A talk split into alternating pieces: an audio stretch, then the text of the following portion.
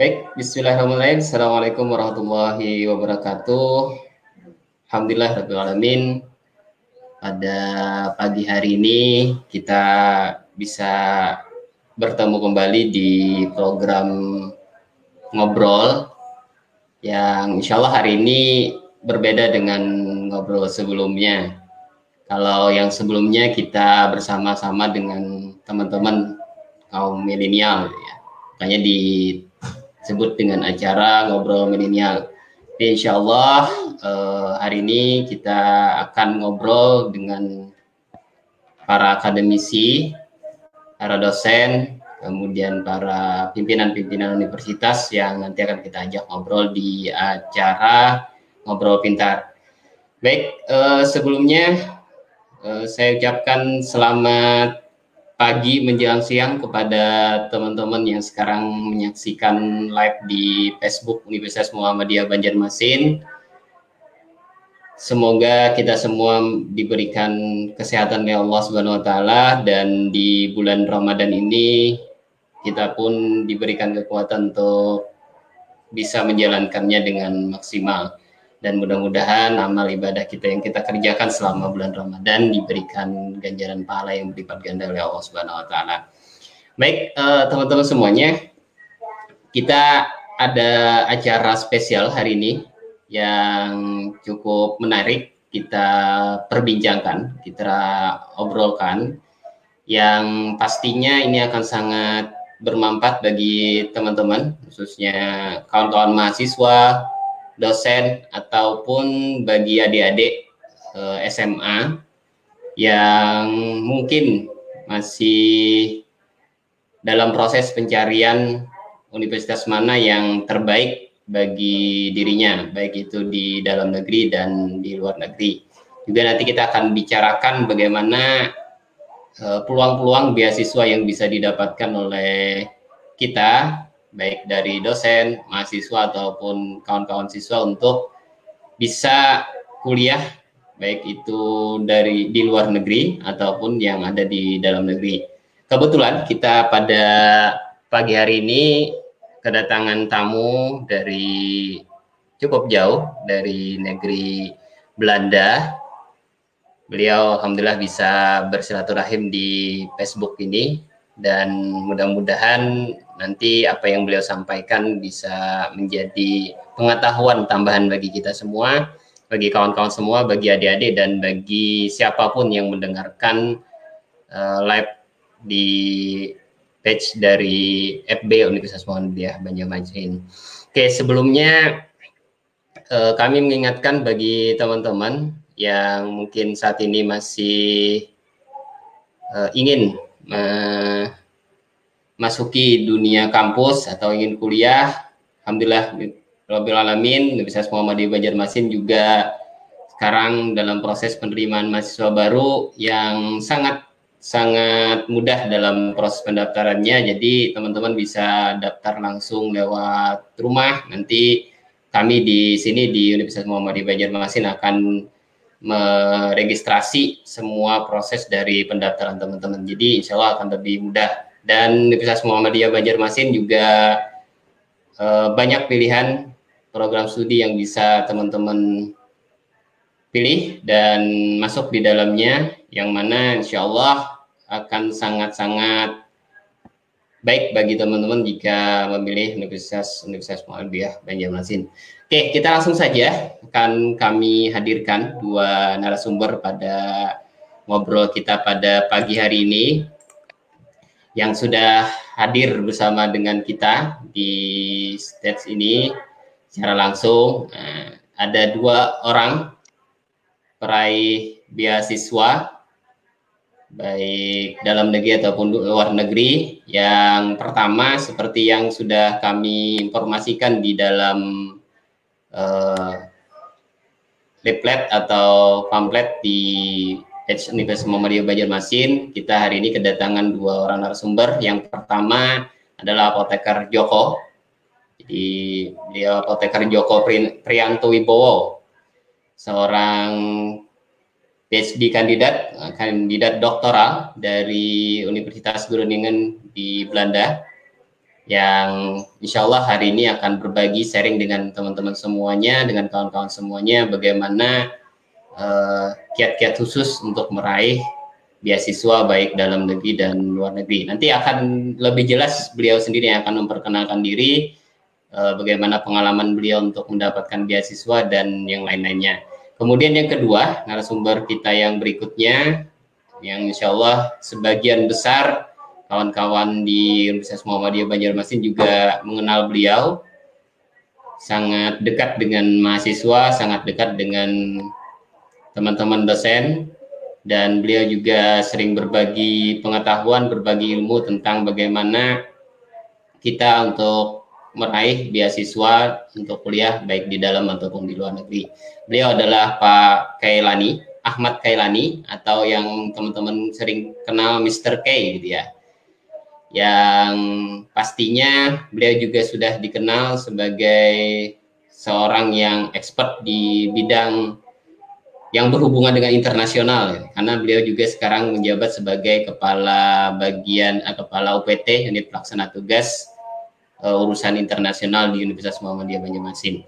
Kita lebih jelas akan langsung saja masing-masing nanti akan perkenalkan diri dulu terus apa yang dilakukan saat ini, apa yang dikerjakan saat ini, terus posisi di mana gitu ya.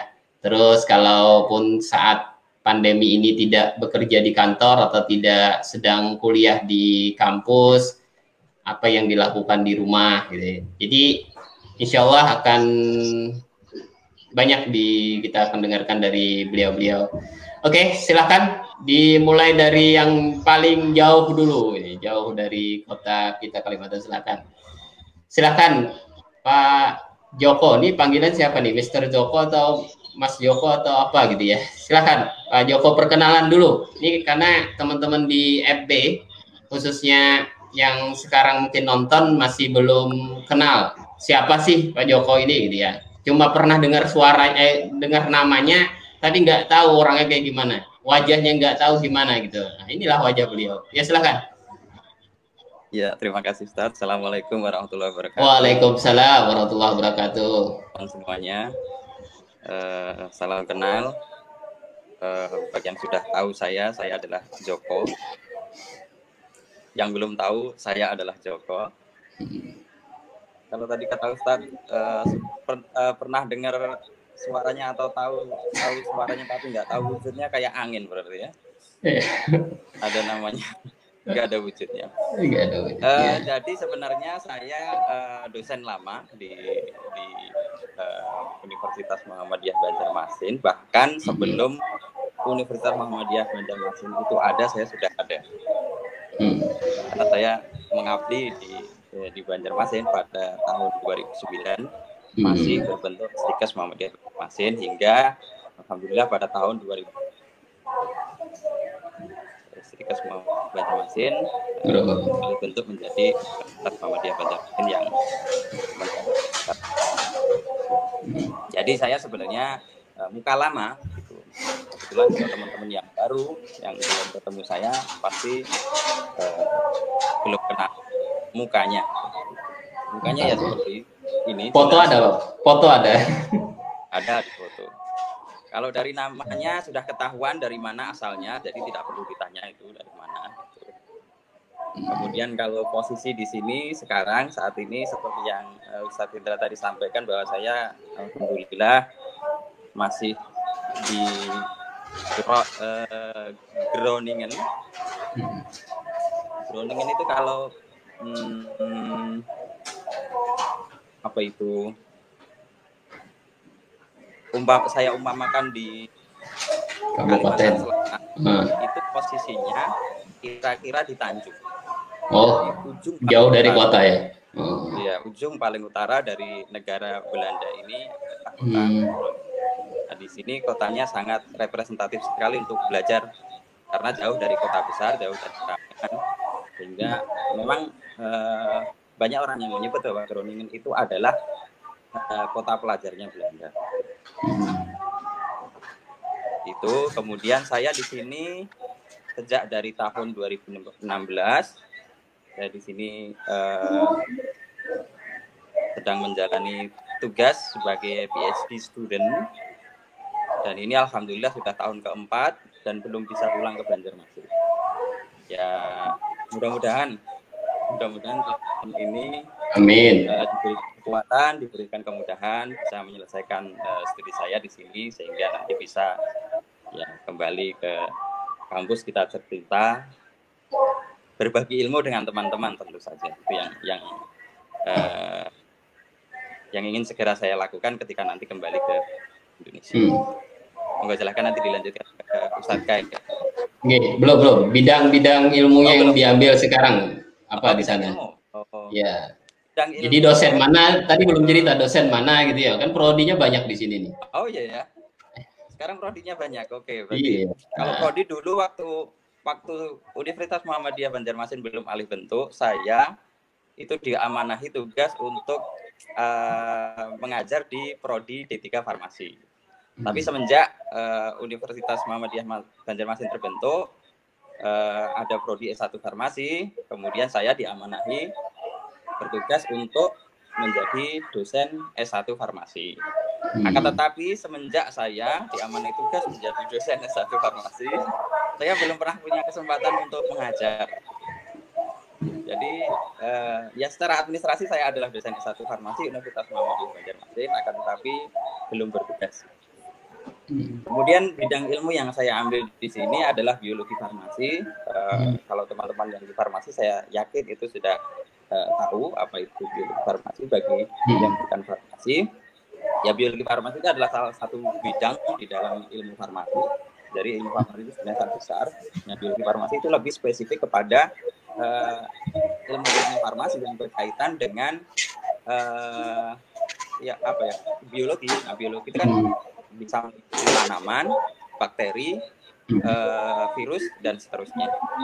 Nah, khusus yang saya kerjakan di di sini adalah riset saya itu yang berkaitan dengan bakteri. Jadi fokus saya penelitian di sini adalah uh, kami berusaha untuk uh, menemukan antibiotik baru uh, untuk uh, uh, bakteri patogen yang namanya Pseudomonas aeruginosa. Ya, secara hmm. singkat seperti itu. Kalau mau mau lebih lengkapnya lagi nanti harus ada sesi khusus ini Pak. ya nanti khusus nanti kuliah kuliah khusus nanti kuliah satu materi kuliah nanti disampaikan langsung oh, dari Belanda gitu ya kita nanti jadwalkan uh -uh. bisa online seperti ini. Oke, okay. ini pakai masih OTW lagi nih untuk OTW untuk masuk lagi. Kita lanjutkan dulu uh, Pak Joko. Oke, uh, di sana gimana kondisi saum Ramadannya nih? Oke, atau kondisi Covid dulu deh. Karena oh, sepertinya COVID. Belanda juga belum banyak terdengar banyak kasus di sana atau gimana gitu ya. Silakan, silakan. Oke, ya uh, ya. Uh, yang utama adalah alhamdulillah dalam artian hmm. uh, saya dan keluarga uh, teman-teman yang di sini terutama teman-teman Indonesia itu saya tidak tidak mendengar uh, ada uh, teman atau saudara yang di sini yang uh, terdampak oleh uh, virus uh, coronavirus sehingga uh, relatif aman dan karena kota Groningen ini terletak di ujung utara. Kemudian kalau dilihat dari uh, statistik angka uh, berapa jumlah uh, masyarakat yang terinfeksi di kota Groningen termasuk yang rendah, sehingga hmm. itu salah satu yang patut kita syukuri. Kemudian di sisi lain sama seperti di Indonesia sebenarnya di sini hmm. juga diberlakukan lockdown walaupun tidak uh, secara total seperti di Italia. Kalau di sini walaupun lockdown tapi masyarakat masih boleh keluar akan dengan tetap menjaga jarak antara satu orang dengan yang lainnya satu setengah meter kemudian event-event besar yang biasanya itu bebas untuk dilaksanakan sekarang eh, dilarang sama sekali kemudian masjid juga ditutup eh, restoran eh, toko-toko dan seterusnya mm-hmm. intinya tempat-tempat umum yang di sana memungkinkan untuk uh, orang berkumpul dalam jumlah banyak itu sudah ditutup. Kemudian sekolah-sekolah juga sudah ditutup. Akan tetapi dalam dua uh, dalam satu bulan terakhir, alhamdulillah usaha pemerintah uh, negara Belanda untuk menekan penyebaran angka uh, keterjangkitan COVID-19 itu sudah menurun drastis. Jadi kalau kalau sebulan yang lalu kita ada lihat lihat di data itu kalau jumlah penambahan pasien baru itu kurang lebih seribu, uh, kemarin saya lihat itu sudah mencapai 161 penambahan pasien. Jadi turunnya uh, alhamdulillah sangat drastis. Sehingga melihat dari uh, fakta itu, perlahan-lahan pemerintah mulai uh, membuka lagi akses-akses uh, ke tempat umum. Pertama hmm. yang yang dilakukan pemerintah adalah uh, sekolah yang sudah ditutup selama kurang lebih dua bulan, mulai uh, hari ini, mulai hari ini hmm. atau uh, sebagian bahkan kemarin itu sudah mulai dibuka untuk sekolah dasar.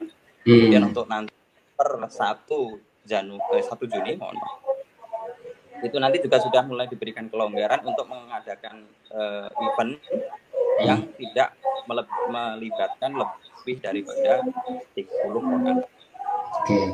Kemudian nanti per 1 Juli nanti akan diperlonggar lagi memberikan izin untuk mengadakan event yang melibatkan tidak lebih daripada 100 orang. Jadi hmm.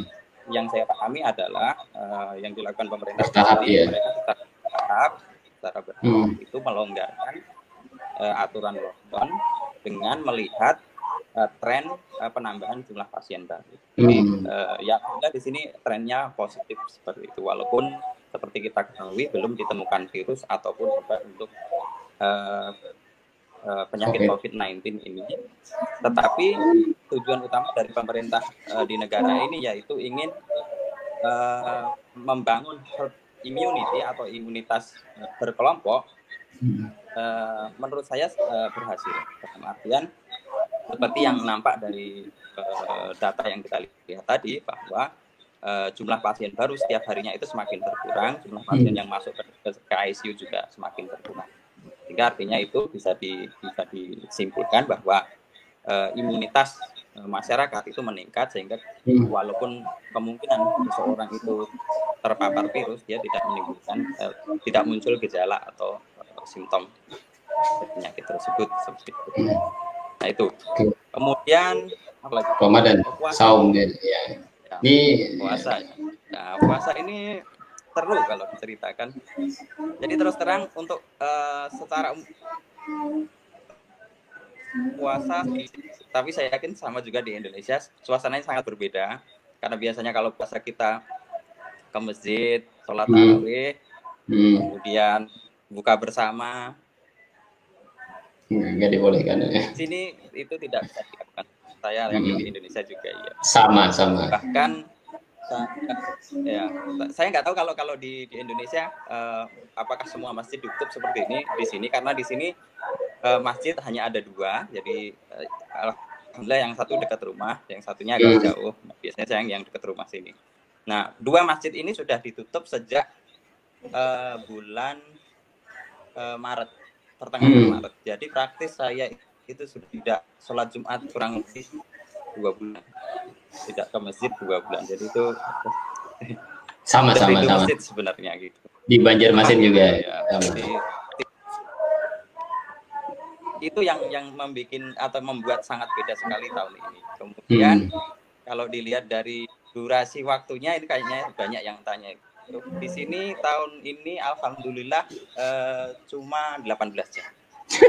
Dibandingkan dari empat tahun yang lalu ketika oh lebih lama ya. datang ke sini ya itu lebih lama karena pada tahun itu itu kan puasa jatuhnya di bulan Juni Juli hmm, pas hmm. di tengah-tengah musim panas itu hmm, antara 19 sampai 19 setengah. Oh, Jadi so. alhamdulillah tahun ini malah lebih sedikit ya. Jadi kalau teman-teman nanti ketika yang punya uh, kesempatan untuk sekolah di Eropa hmm. itu dilihat eh, apa itu pas di sana Ramadannya pada musim apa gitu.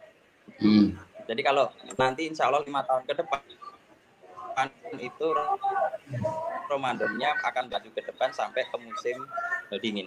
Nah hmm. biasanya kalau musim dingin itu antara 8 sampai 10. Kalau mau eh, kerja atau kuliah di Eropa nanti nunggu Ramadannya di musim dingin. Oh, Jadi puasanya nanti kan Oke, itu di bulan apa itu musim Begitu, dinginnya? Untuk untuk puasa Ramadan di sini. Uh, apalagi ya secara umum bagus bagus sih di sini karena di sini banyak banyak komunitas muslim. Jadi kalau di sini saya hmm. kalau saya petakan tuh secara umum itu komunitas muslim itu Indonesia, uh, Turki, hmm. kemudian Maroko, hmm. Kemudian sisanya itu uh, akhir-akhir ini yang banyak di, karena karena di Timur Tengah sana banyak konflik itu Syria dan Irak. Hmm. Jadi di sini uh, Islam itu sangat sangat dikenal sekali jadi tidak di di mata masyarakat sini jadi dan kemudian uh, sebagian besar masyarakat di sini atau mungkin malah semuanya itu sudah sudah tahu atau sudah aware masalah uh, hmm. bahwa umat muslim itu ketika Ramadan dia puasa. Hmm. Sudah terbiasa ya menerima ya. Oke, terima kasih. Sementara kita lanjut dulu ke Mr. K ini. Terima kasih Pak Joko atas perkenalannya. Ini tadi baru perkenalan ya, jadi jangan ke mana-mana dulu. Oke, silahkan untuk Mr. K untuk perkenalkan diri, terus cerita di mana sekarang, terus apa yang dilakukan saat ini. Silahkan, Mr. K. Hmm, belum terdengar, Pak. Belum terdengar suaranya. Oke.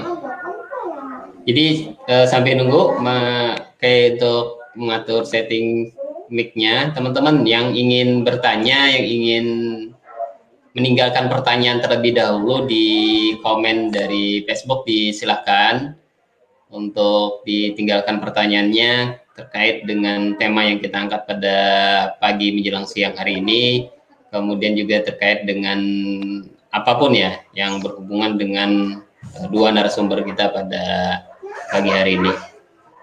Oke, kita masih menunggu Pak Kay Tuh.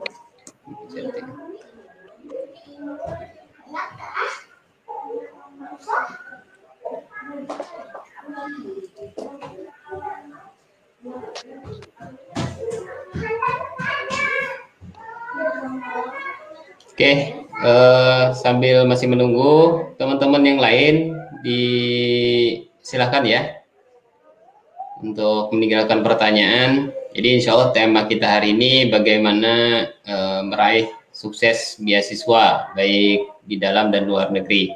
Sebagai pengantar terlebih dahulu, e, kebetulan pemateri kita pada pagi hari ini berdua, alhamdulillah keduanya pernah mendapatkan beasiswa baik itu di dalam negeri ataupun di luar negeri. Oke, ini Pak Mr. K minta kita dengan Pak Joko dulu masih mengkondisikan nih. Oke, Pak Joko. Kita lanjut dulu, Pak. Ceritakan deh e, dulu di mana aja dapat beasiswa, terus beasiswanya apa, terus gimana proses-proses yang dilakukan untuk mendapatkannya, siapa sih yang menjadi motivasi bagi jenengan gitu ya untuk berusaha meraih beasiswa baik itu di dalam ataupun di luar negeri. Silakan, Mr. Joe.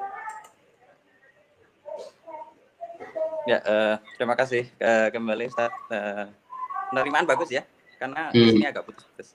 Siap, bagus, bagus. Bagus, suara saya ya. jelas nih. Ya, lumayan ada putus-putus tapi masih terdengar. Uh, sedikit. Bagaimana? Bagus. Lanjut, lanjut, lanjut.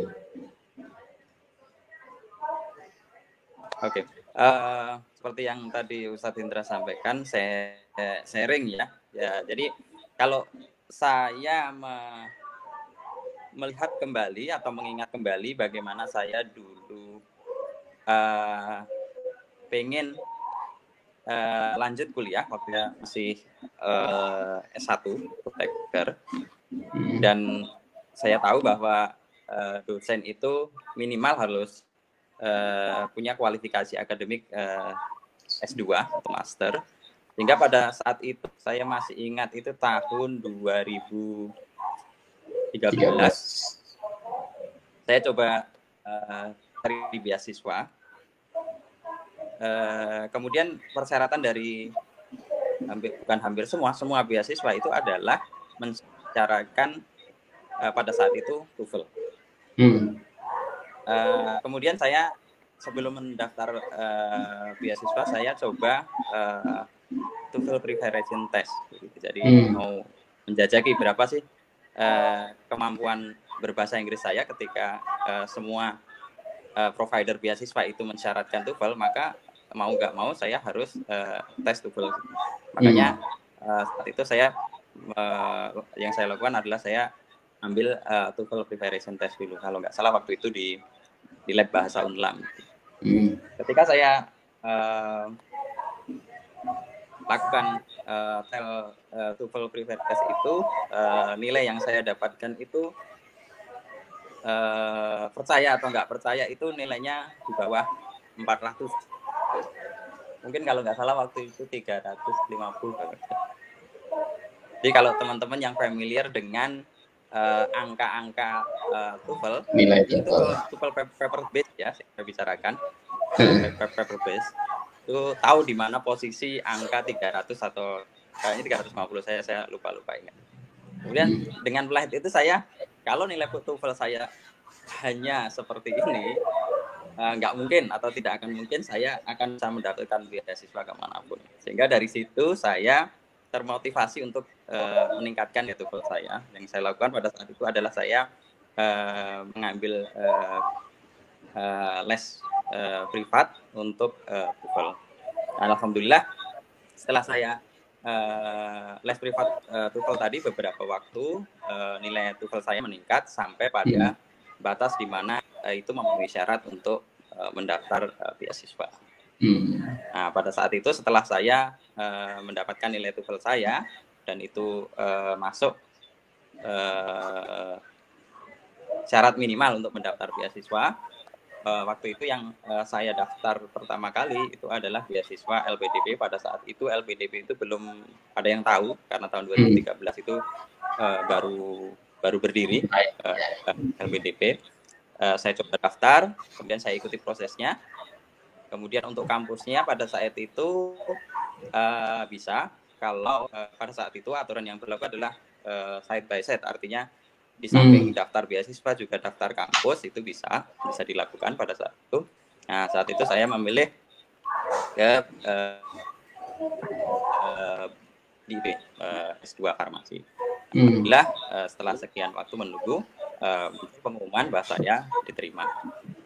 Jadi uh, dari situ uh, adalah uh, ketika teman-teman punya keinginan atau ketika teman-teman uh, punya harapan uh, ingin uh, sekolah dengan gratis dan tanda kutip artinya biaya dari beasiswa maka persyaratan yang ada di situ itu harus di, diikuti.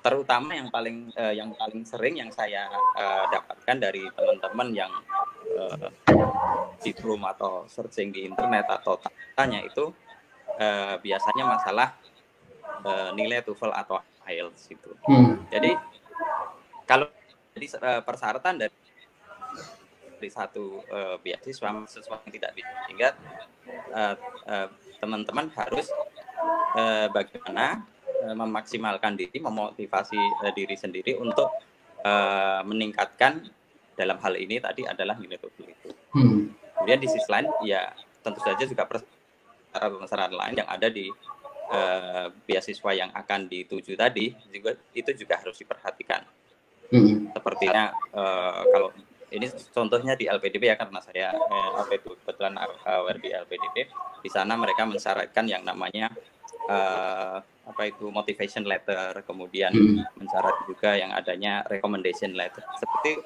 hal-hal uh, seperti itu itu adalah istilahnya uh, persyaratan administrasi uh, yang mana persyaratan administrasi itu adalah persyaratan yang bisa ditawar artinya hmm. kalau teman-teman uh, hilang saja atau tidak melampirkan saja salah satu dari syarat-syarat itu maka oleh sistem itu sudah akan dieliminasi hmm. seperti itu. Oke. Okay. Baik. Ya, itu untuk untuk proses di awal. Hmm. Lebih uh, dua arah lebih enak kayaknya Ustaz. Oke, siap, siap. Mungkin kita geser ke Ustadz. ya, Oke. Okay. lagi. Saya coba simpul dikit ya. Tadi, oh, siap, siap. Suaranya sudah bagus pakai Mr. K. Akhirnya, akhirnya ya. Alhamdulillah. Akhirnya. Luar biasa. Oke, okay, ya. teman-teman semuanya tadi kita sudah sedikit mengulik apa bagaimana proses yang dilakukan oleh Pak Joko dalam meraih beasiswa ya. Tadi ada satu hal yang bisa kita jadikan sebagai catatan bersama bahwa yang pasti harus ada kemauan dulu, kemudian ada harapan, artinya ada harapan di awal untuk bagaimana kemudian mencita-citakan ingin kuliah ingin kuliah baik itu melanjutkan kuliah setelah S1 kemudian yang kedua beliau juga sudah mulai menyiapkan semuanya dengan cara apa jadi karena tadi disampaikan bahwa administratif administrasi itu menjadi hal yang paling penting kayak beliau juga mencoba untuk mengetes dulu kemampuan dirinya dengan cara uh, tes TOEFL gitu ya persiapan jadi untuk menilai seberapa siap untuk melanjutkan. Nah, ini juga bisa diadop oleh kawan-kawan. Jadi untuk melihat seberapa mampu kita untuk nantinya bisa bersaing dengan calon-calon penerima beasiswa yang lain. Jadi silahkan dilakukan. Kemudian nanti kalau misalnya hasilnya tidak seperti yang kita harapkan, maka cobalah untuk belajar, cobalah untuk mengikuti les-les uh, yang ada di daerah teman-teman semuanya. Oke, kita langsung aja ke materi yang kedua dulu, pemateri yang kedua. Uh, persilahkan sekalian kenalan langsung Mr. K sekarang di mana, kemudian sebagai apa gitu ya, kemudian uh, semuanya lah yang dilakukan saat ini. Silahkan, Mr. K. Baik, Bismillahirrahmanirrahim. Assalamualaikum warahmatullahi wabarakatuh. Waalaikumsalam warahmatullahi wabarakatuh. Oke, apa kabar Mas Hendra dan Mas Joko? Alhamdulillah. Ya, saya panggil Mas saja. Alhamdulillah yeah. sehat. Kita Mas adik, saja, karena kita Mas-Mas saja kan? Ya, adik-adik lebih lebih kelihatan lebih muda, Pak. Oh iya iya. iya. Kalau adik-adik nanti berjarak lah ada usia usianya. Saya panggil adik, saya lebih tua kan. Ya, Oke, siap. Okay. Oke, kenalkan nama saya Kailani, ya, Ahmad Kailani lengkapnya. Saya panggil Kailani saja. Tapi jangan dikasih spasi ya antara Kai dan Lani. Nah, kan tuh kalau orang Banjar lain artinya. Jadi langsung aja kau panggil Kailani, hmm. bukan Kai dan Lani. Ya, kalau Kai kan kakek ya. Oke. Oke. Uh, Mas apa jelaskah suara ulun? Jelas. Kalau dari dari saya jelas. Ini dari Kalau mas, mas gimana, mas? Kedengeran kayak kedengeran. Ini kedengeran, ya. karena jarak yang terlalu jauh, akhirnya mungkin nyangkut di mana gitu, Pak. Oh iya, baik. Tapi, tapi terdengar jelas tadi apa yang dia sampaikan. Lanjut, okay, Baik. Oke, jadi keseharian ulun tugas di apa di Fakultas Keguruan Ilmu Pendidikan, prodi Pendidikan Bahasa Inggris. Nah, hmm. di Universitas Muhammadiyah Banjarmasin. Nah, jadi bagi adik-adik calon mahasiswa baru, nanti kalau mau misalnya sharing lebih lanjut, terus mau ketemu secara personal dengan Bapak, nah, nanti silakan nanti masuk UMB ya, Universitas Muhammadiyah Banjarmasin, kampusnya di Jalan Gubernur Haji Sarkawi, floating kampus. Nah, nanti silahkan ke sana, daftarkan diri, tapi tidak perlu ke sana ya, cukup online aja daftar sekarang. Nah, sekarang masih sudah ya. bisa di rumah, di rumah saja. Ya, ya, silahkan bergabung nanti nanti akan ketemu dengan saya, dengan uh, Mas Joko dan Mas Hendra. Um, baik berbicara tentang pengalaman meraih beasiswa luar negeri gitu ya. Jadi kayaknya ini uh, apa namanya ya ngeri-ngeri sedap juga Mas Hendra. Karena, cerita dulu ini Pak Mr. K sampai cerita ya. dulu sudah dapat beasiswa mana terus kuliahnya di mana gitu ya alumni mana biar nanti nyambung dengan oh baik baik ya oke okay. uh, saya dapat beasiswa dari di universitas dari apa pemerintah Australia ya atau Australian hmm. Award namanya. Jadi beasiswa ini selalu di apa namanya di launching oleh pemerintah Australia setiap tahunnya. Jadi pantengin aja websitenya dia ada di Australia Australian Award ya ketik di Google. Nah, itu dia muncul uh, bulan Februari. Jadi Februari sampai uh, April biasanya setiap tahunnya. Nah itu saya mendapatkan beasiswa master ya di sana. Itu master Applied Linguistic, tepatnya di kampus uh, University of Adelaide. Nah, Adelaide hmm. itu salah satu negara bagian dari Australia, tepatnya di Australia bagian selatan. Nah, terus kenapa sih saya pilih Adelaide, tidak pilih negara-negara yang lain? Nah, yang pertama itu karena pertimbangan uh, biaya yang murah, biaya hidup paling murah di Adelaide itu. Jadi Adelaide itu biaya hidup paling murah se Australia. Nah, karena saya berkeluarga gitu ya, jadi saya pertimbangan utama adalah biaya hidup. Uh, kemudian lagi yang kedua, saya pilih kampus Uni Adelaide kenapa? Karena uh, ke, pas saya searching, nah itu supervisor saya itu sebidang dengan hmm. uh, riset interest saya. Kemudian lagi juga dari segi uh, apa klasterisasi kampus uh, cukup lumayan. Jadi di Australia Australia itu ada istilah namanya uh, group of eight ya. Nah, group of eight hmm. mungkin di, di, di apa di Belanda sama juga ada kampus dengan group of eight bintang 5. Nah, alhamdulillah uh, Uni Adelaide masuk di sana dan juga uh, biaya hidup murah, memungkinkan buat keluarga. Kemudian lagi ada supervisor. Nah, ini penting nih supervisor yang sebidang interestnya sama hmm. kita. Jadi meskipun S2 bukan S3 di sana, tapi ada kewajiban bikin atau nulis mini tesis di sana. Jadi semacam hmm. kayak kecil-kecilan. Nah, pas saya browsing, nah dapatlah uh, supervisor yang yang yang yang pas nah dengan saya. Maka saya pilih University of Adelaide.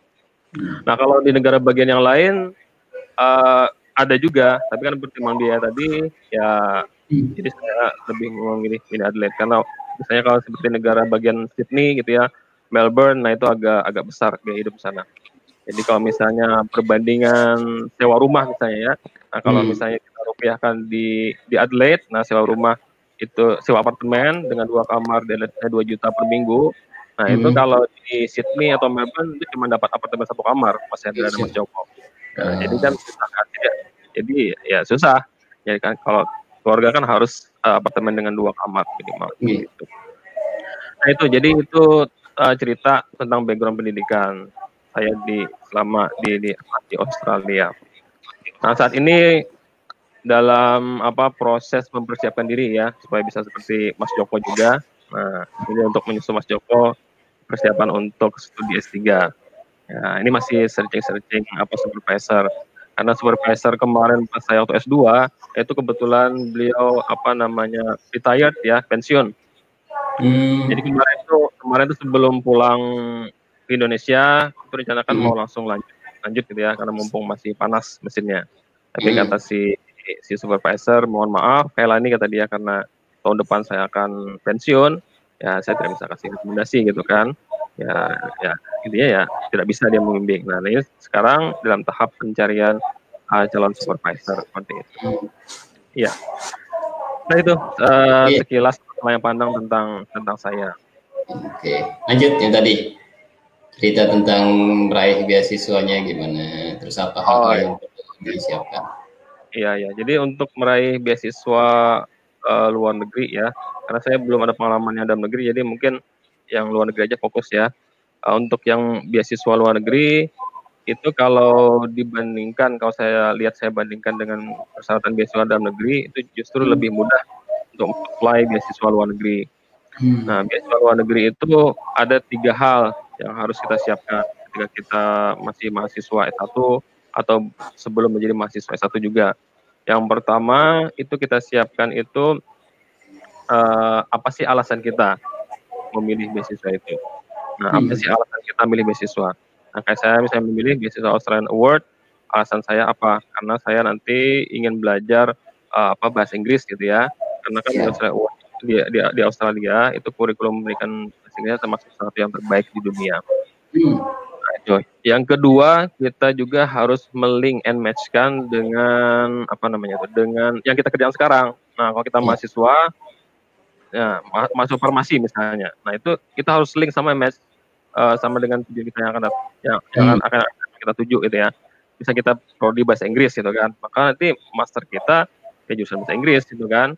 Yang yang yang yang yang, yang linear gitu kan. Kalau kita farmasi nah dengan yang yang sebidang dengan itu. Nah, kemudian lagi juga kita harus memikirkan kontribusi kita setelah balik lagi. Balik dari beasiswa.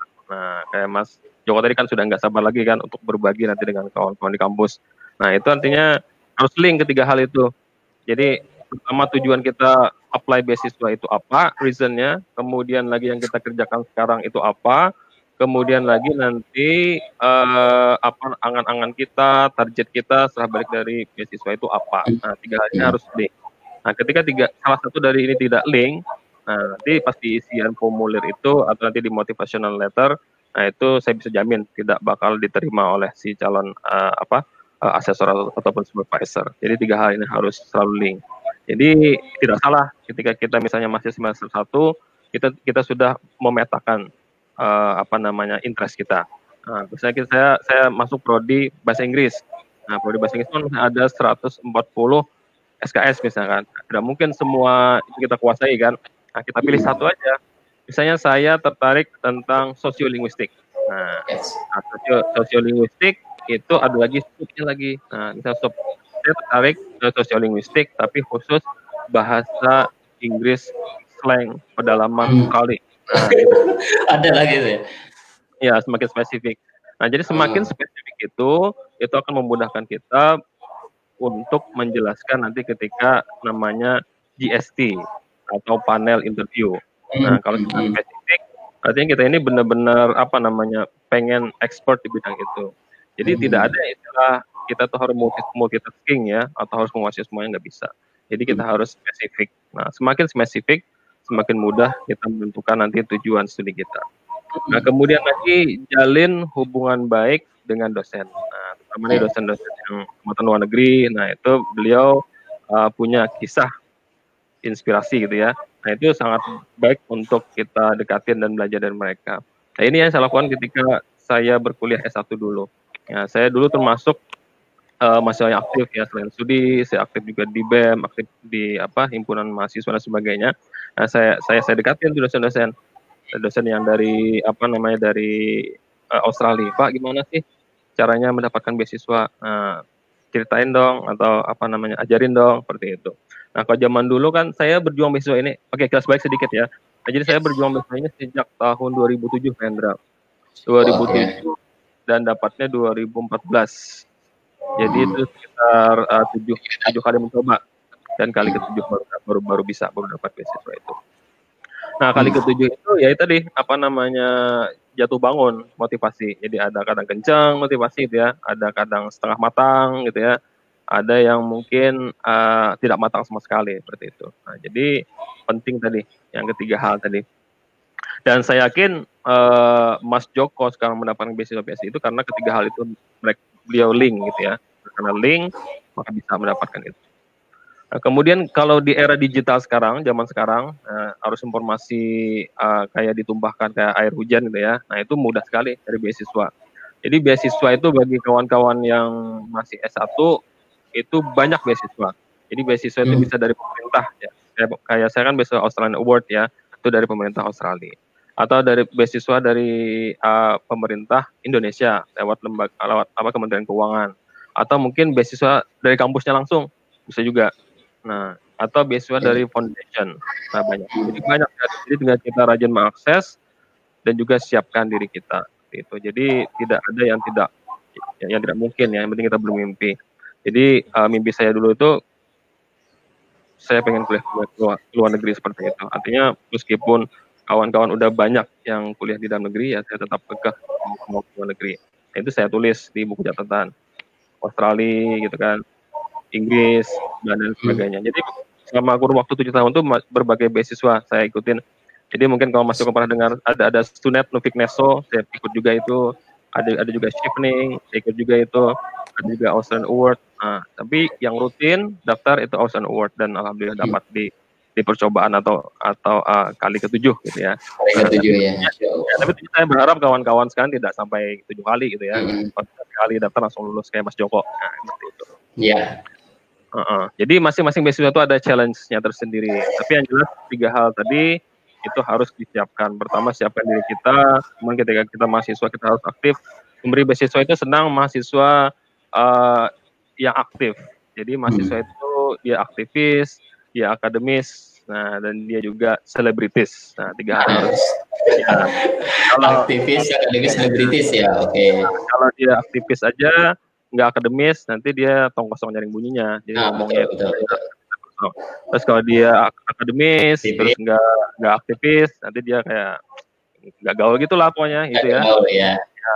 Terus kalau dia selebritis, ya selebritis aja gitu kan kosong semuanya kan ada, ada nah, jadi tiga hal itu penting jadi Jadi mulai sekarang itu masih bikin portofolio, jadi diaktif kegiatan volunteer di kampus, itu kan aktif kegiatan kampus sebagai ketua himpunan mahasiswa, sebagai apa BEM dan sebagainya aktif di kegiatan hmm. apa namanya LDK dan sebagainya seperti itu. Jadi itu penting sekali, sangat sangat sangat menunjang seperti itu.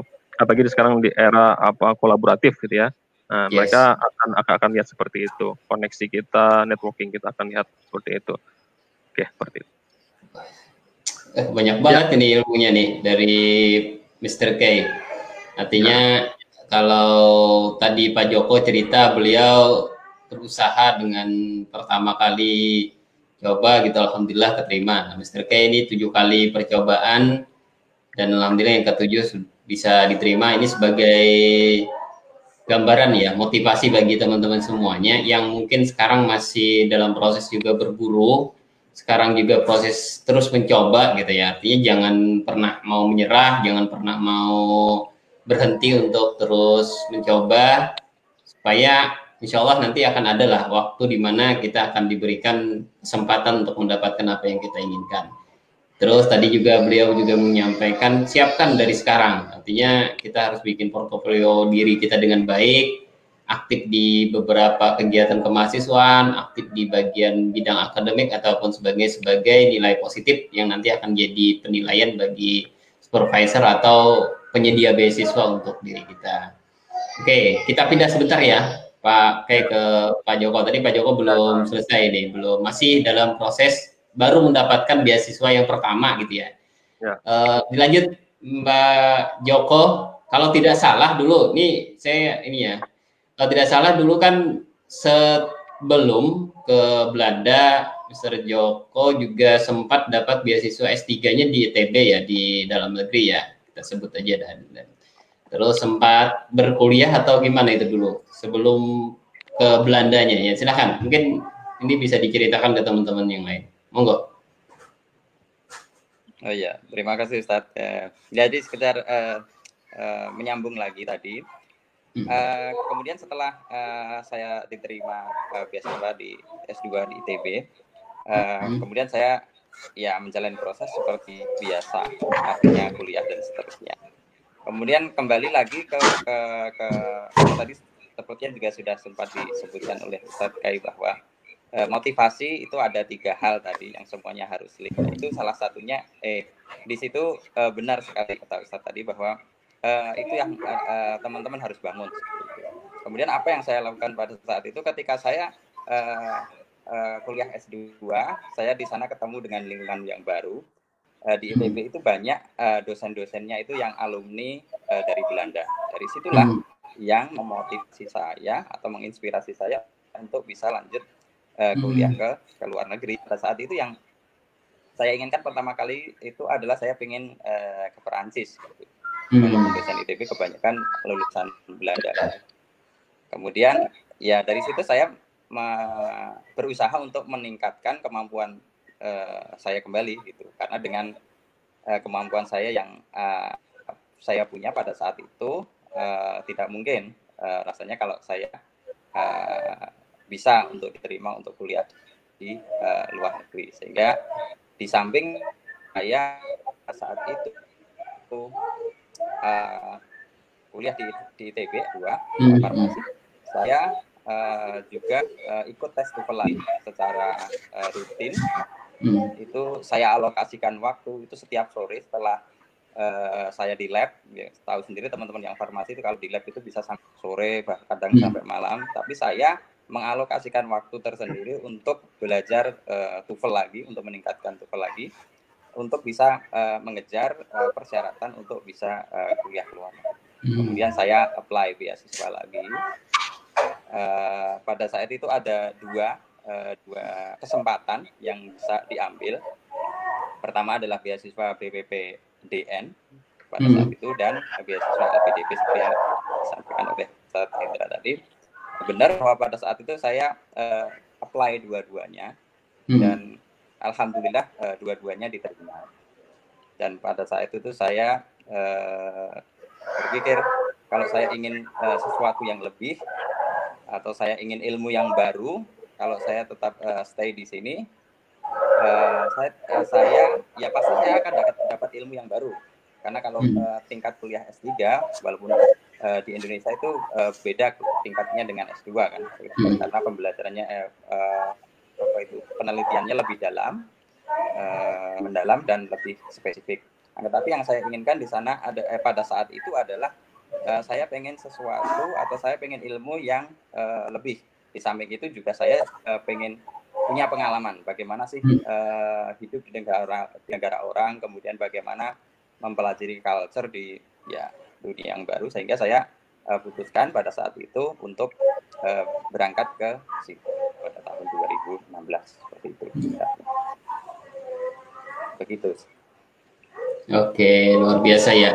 Jadi uh, alhamdulillah sempat beliau juga apply dua penyedia beasiswa dan kedua-duanya diterima namun karena ada motivasi lebih ingin mendapatkan pengalaman baru, ingin cari suasana baru dan ilmu baru akhirnya lebih memilih ke Belanda untuk melanjutkan kuliah S3-nya. Oke, baik. Uh, ini untuk pakai dan Mr. Joko tadi juga sempat cerita ya, artinya yang penting tuh ada persiapan secara pribadi dulu ada keinginan kuat dari diri kita untuk mendapatkan beasiswa dan kemudian perlu adanya persiapan-persiapan untuk menunjang persyaratan-persyaratan administrasi yang menjadi nilai penting dalam mendapatkan beasiswa. Ada hal lain nggak yang bisa dilakukan selain tadi bikin portofolio, kemudian latihan-latihan TOEFL tadi Pak Joko juga cerita berkali-kali ya gitu setiap sore menyempatkan waktu untuk harus menyediakan waktunya untuk berlatih belajar kembali walaupun mungkin saat itu juga sudah bagus nilainya tapi ingin lagi biar agar dapat nilai yang lebih silakan ini terserah nih mau Mr. K dulu Mr. K tadi barusan biar bergantian silakan baik oke okay. Uh, baik jadi uh, tidak mustahil ya bagi kawan-kawan sekalian ketika kita mau kuliah ke luar negeri itu kita lulus lebih dari satu beasiswa. Itu tidak mustahil kayak Mas Joko. Uh, akan tetapi uh, akan tapi apa namanya? Ketika kita memilih sebuah beasiswa, ya kita tuh harus pelajari dulu. Nah ini ini, ini tips berikutnya ya. Ketika kita hmm. mau apply beasiswa, misalnya beasiswa Australia, jadi kita hmm. kita pelajari dulu tuh beasiswa itu. Pertama uh, alumninya siapa aja sih? Nah, itu penting kan. Yang kedua uh, terkait pendanaan, kira-kira apa aja yang di cover? Apa apa apa aja yang di cover? Apakah dia cuma bebas SPPK atau dia cover uh, asuransi kesehatan gitu kan? Ada dana perjalanan, terus ada uang saku dan sebagainya. Itu penting. Karena nanti ketika kita uh, kurang riset di bidang ini, nanti akan berakibat kita akan apa tidak bisa fokus studi gitu kan apalagi ketika mau S2 uh, dan dan S3 nah itu perihal dana itu sangat penting. Jangan sampai gara-gara misalnya dana itu akan memecah konsentrasi kita untuk uh, penyelesaian studi kita. Uh, kemudian lagi uh, benar, jadi ketika kita bermimpi untuk kuliah di luar negeri yang notabene bahasa pengantarnya bahasa Inggris, maka kita perlu investasi. Jadi jangan jangan sekedar cuma slogan, oh saya mau kuliah ke Belanda gitu kan, tapi bahasa Inggris nggak bisa gitu kan.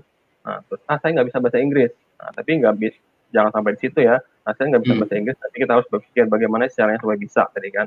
Nah, entah itu lewat investasi waktu kah setiap hari atau itu entah lewat lewat membaca kah dan sebagainya. Jadi banyak cara sekarang untuk bisa belajar bahasa Inggris. Hmm. jadi perlu investasi waktu uh, perlu keseriusan. Jadi gak, dan tidak perlu muluk-muluk. Seperti itu. Misalnya saya target bulan ini bisa membaca uh, satu teks farmasi berbahasa Inggris yang mengandung uh, eh, 1.500 kata misalnya. Nah itu kan target gitu kan. Nah target itu tentunya harus diikuti oleh uh, langkah-langkah kita untuk mencapai target tersebut. Misalnya, misalnya nanti saya sebelum tidur nanti saya mau baca tiga baris deh uh, kalimat berbahasa Inggris. Bisa hmm. bangun tidur saya baca lagi tiga baris kalimat berbahasa Inggris. Itu sederhana hmm. tapi konsisten dilakukan. Kemudian lagi saya misalnya nanti mau bisa presentasi sederhana berbahasa Inggris misalnya. Nah, itu tidak perlu muluk-muluk juga usahanya. Jadi misalnya saya nanti lima menit, nah mau mendengarkan uh, apa namanya? Kalau di Belanda apa ya? Kalau di, kalau di Australia ada ABC ya, ABC Australian Broadcasting hmm. Channel. Nah, ya cukup tiga menit lah gitu kan mendengarkan. Nanti pas mau tidur tiga menit lagi. Nah, jadi setelah baca doa tidur dan sebagainya, nah dengarkan tiga menit. Nah seperti itu. Habis sarapan, sebelum kantor tiga menit lagi tapi konsisten gitu ya nah kalau hmm. itu itu kita lakukan secara kontinu nah itu akan membentuk kemampuan uh, bahasa kita seperti hmm. itu jadi tidak ada istilahnya sim salabim nah, jadi banyak orang datang ke saya oh, Pak Kailani gimana sih caranya supaya saya dapat TOEFL 550 kata dia hmm. oke okay, uh, buat apa Pak saya buat studi lanjut S2 hmm. oke okay. kapan studinya bulan depan oh gitu. oke okay, kalau bulan depan mohon maaf saya tidak bisa bantu gitu nah, harusnya Bapak siapkan jauh-jauh hari seperti itu nah jadi memang perlu investasi gitu ya investasi tapi begitu skill itu kita dapatkan Nah, itu dia akan bersama kita selamanya sampai kita meninggal gitu ya. Nah, sama misalnya kemampuan atau pengetahuan grammar gitu ya. Nah, pengetahuan grammar Mas Joko itu begitu beliau dapatkan, udah terinternalisasi di apa? Di, di pikiran pengetahuannya itu sampai meninggal Mas Joko tetap tetap ada itu pengetahuan itu. Tapi kan membentuk itu perlu waktu gitu kan. Mengasah itu perlu waktu. Nah, makanya tadi perlu investasi dan keseriusan. Dan juga saya tidak menyarankan harus bisa berjam-jam ya cuma cukup lima menit lah sehari atau enam menit lah sehari atau mungkin tiga menit atau enam menit atau enam menit dibagi dua dua sesi nah tiga menit sebelum tidur nah tiga menit sebelum pergi kerja atau tiga menit setelah uh, membimbing mahasiswa praktikum udah setiap hari seperti itu insya Allah ada hasilnya nah gitu. nah jadi jadi itu tips tambahan untuk mahasiswa jadi apa namanya ya tidak ada tidak ada yang tidak mungkin sekarang untuk bisa mendapatkan beasiswa. Jadi segala hal bisa dicoba. Nah, jadi ada yang beasiswa yang sifatnya skemanya ngepas gitu ya, mm-hmm. ngepas itu ngepas ngepas banget semuanya. Ada yang ada ada yang jor-joran gitu ya.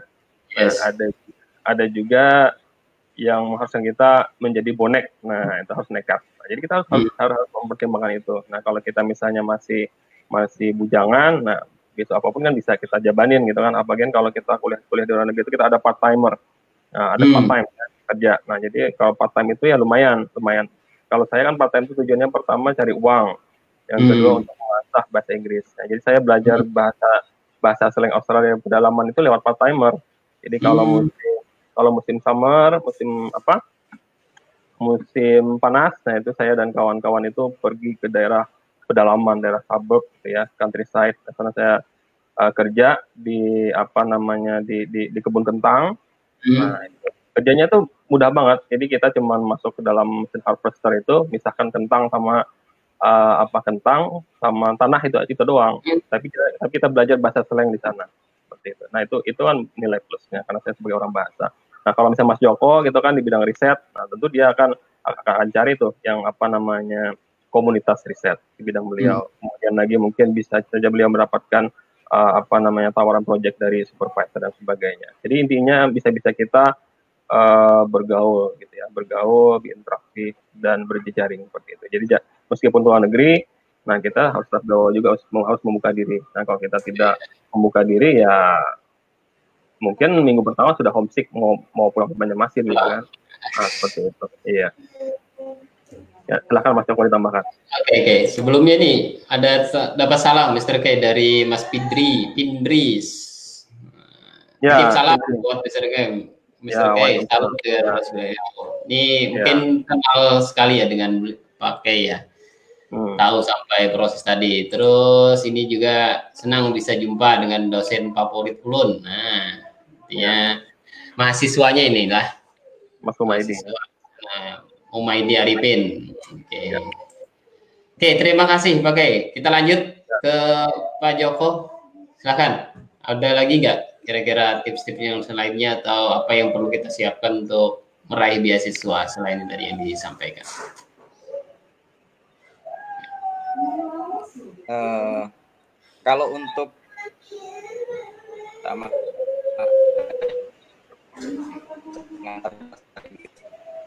hmm. saya itu sangat itu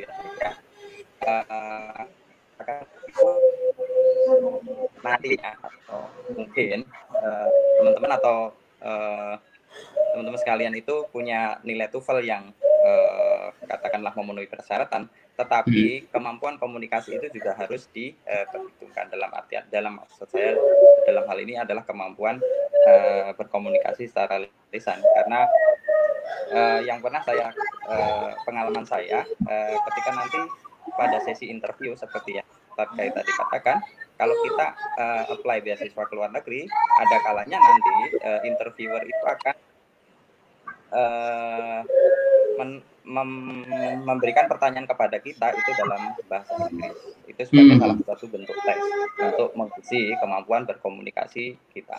Tapi yang paling utama sebenarnya adalah bukan itu.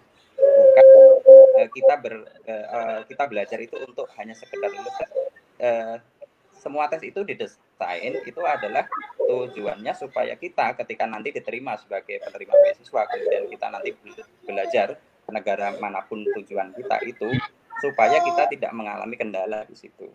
Hmm.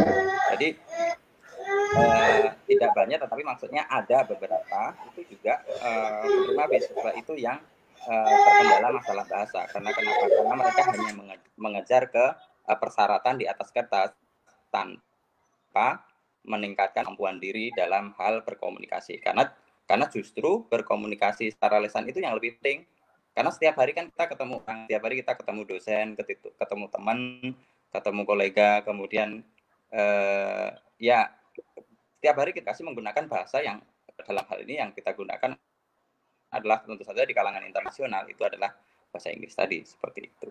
Jadi niatkan adalah eh, ketika kita belajar dalam hal ini kita ambil uh, spesifik aja belajar bahasa Inggris sebagai bahasa pengantar uh, kita itu bukan hanya untuk uh, lulus sekedar lulus tes memenuhi persyaratan. Akan tetapi tujuannya adalah untuk meningkatkan kemampuan kita sendiri. Karena itu adalah uh, satu-satunya atau salah satunya yang paling utama uh, senjata atau fasilitas kita untuk bisa uh, menimba ilmu yang sebanyak-banyaknya. Seperti itu. Karena dengan uh, kita bisa berbahasa itu uh, itu kita sudah menghilangkan barrier batasan untuk bisa mengakses ilmu sebanyak-banyaknya tips yang disampaikan oleh Ustadz Kait tadi uh, ada benarnya juga bahwa tidak tidak perlu muluk-muluk cukup uh, alokasikan waktu yang sedikit tetapi fokus itu uh, hasilnya malah lebih uh, terukur seperti itu. Oke, luar biasa ini dua ilmu yang sangat-sangat berbobot yang kita dapatkan ya. Ya silahkan teman-teman yang sedang menyaksikan untuk mengajukan pertanyaan atau komen di uh, Facebook, silakan kasih komen terus sampaikan pertanyaan karena kebetulan kita kehadiran dua orang narasumber ini sangat-sangat berpengalaman bagaimana untuk meraih beasiswa dan pastinya ini sebagai modal dasar bagi teman-teman untuk punya gambaran apa yang perlu disiapkan saat ini untuk bisa mendapatkan beasiswa seperti yang teman-teman yang inginkan. Oke, okay, uh, eh, lagi ini Pak Kai dan Mr. Joko tadi cerita ya tentang bagaimana persiapan terus meraih semuanya gitu ya dengan penuh perjuangan terus harus ada fokus dan juga harus punya keinginan yang kuat untuk bisa mendapatkan beasiswa. Nah, selama ketika kuliah di luar negeri mungkin juga bisa menjadi bahan ini kan bagi teman-teman. Tadi pakai sempat cerita kita masih bisa untuk meluangkan waktu sambil ya bekerja sekaligus melatih berbahasa, berbahasa di tempat sana. Apalagi sih pekerjaan-pekerjaan atau pengalaman-pengalaman yang bisa kita dapatkan ketika kita kuliah di luar negeri yang mungkin ketika di dalam negeri atau di kampus-kampus ini kita belum bisa gitu mendapatkan baik itu dari segi model pembelajarannya atau cara belajarnya atau gimana silahkan silakan Pak Kay atau Pak Joko duluan. Iya baik mungkin ya. Uh, mohon maaf tadi suaranya putus-putus tapi saya coba beberapa uh, tangkap beberapa okay. uh. Uh, apa itu tadi. Yang pertama tadi tentang eh, kesempatan di sini ya apakah bisa ya, ya katakanlah nyampe ya. begitu ya iya betul betul hmm. ya, jadi uh, uh, terus terang saya sampaikan kalau di sini kalau kita apply visa untuk studi maka di dalam visa yang kita apply itu atau visa yang dikeluarkan oleh pemerintah uh, Belanda atau namanya resident permit itu yang dikeluarkan pemerintah Belanda itu di, di situ state bahwa kita sebagai student jadi hmm. dengan uh, status kita sebagai student di situ uh, tidak boleh kita di hmm. sini bekerja. Hmm. Jadi aturannya di sini jelas uh, kalau hmm. uh, dari awal kita apply-nya sebagai student maka uh, status kita di, di negara ini adalah sebagai student. Nah, mm-hmm. uh, status sebagai student itu maka uh, oleh pemerintah Belanda dibebaskan dari uh, pajak. Hmm. Kalau status kita sebagai pelajar, maka kita harus bayar pajak. Nanti akan kita uh, dampaknya ke yang lain. Makanya di sini mm-hmm. ada strict. Kalau apply di awal dari sebagai student, maka adalah student. seperti itu. Mm-hmm. Kemudian yang kedua, kalau nggak salah tadi uh, tentang perkuliahan di sini gitu, ya? Iya, model belajar, cara nah, proses belajar mengajarnya gimana? Betul, betul, betul. Oh, proses belajar mengajarnya. Proses belajar. Ya, uh, kalau uh, untuk mungkin uh, saya buat relevan ke teman-teman atau secara keseluruhan aja ya. Pertama untuk teman-teman yang karena di sini sangat berbeda sekali antara antara uh, bachelor, uh, master sama PhD gitu. Hmm. Jadi kalau untuk untuk teman-teman yang uh, bachelor itu bagaimana pola belajarnya saya saya uh, banyak uh, interaksi sih, tetapi tahu uh, secara garis besar bahwa uh, budaya yang dikembangkan sini itu adalah budaya membaca. Jadi uh, mahasiswa itu dituntut uh, lebih banyak membaca dibandingkan dia hanya sekedar datang kuliah kemudian mendengarkan apa yang disampaikan oleh dosen seperti itu. Hmm. Jadi uh, apabila satu ketika nanti teman-teman uh, nanti uh, kuliah di sini, terutama di uh, di Eropa secara umum sih sebenarnya tidak hanya di Belanda, tapi saya ambil kasus di sini di Belanda. Ketika hari pertama sudah diberikan satu uh, buku, tentu saja dalam bahasa Inggris dan itu harus diselesaikan dalam waktu satu atau dua minggu, itu jangan kaget. Itu sudah suatu hal yang biasa di sini. Itu. Kemudian itu yang pertama dari sisi pembelajaran. Hmm. Kemudian kalau dari sisi uh, ujian atau tes di sini uh, budayanya uh, apa ya istilahnya itu mereka sangat uh, concern sekali masalah uh, ujian. Jadi kalau di sini lagi musim sedang musim ujian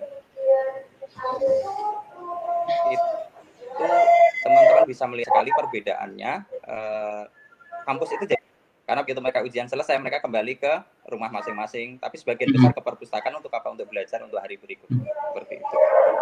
Kemudian kalau di uh, tingkat uh, master kurang lebih sama sih, tapi master kan lebih mix ya antara sebagian adalah kuliah dan sebagian adalah research.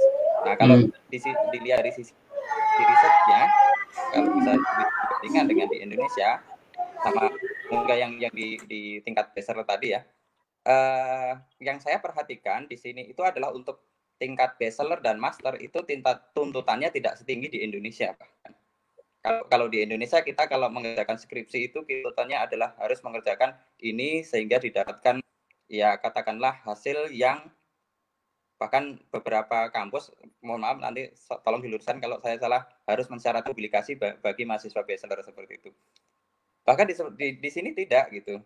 Karena ya beda culture mungkin ya tetapi tapi saya sampaikan kalau di sini itu eh, mahasiswa bachelor itu ngerja, mengerjakan skripsi itu hanya enam minggu. Hanya enam minggu.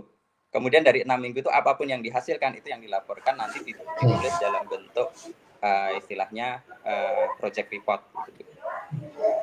Kemudian kalau untuk mahasiswa master itu risetnya mereka dibatasi oleh waktu maksimal enam bulan. Jadi dalam jangka waktu enam bulan itu mereka harus harus selesai.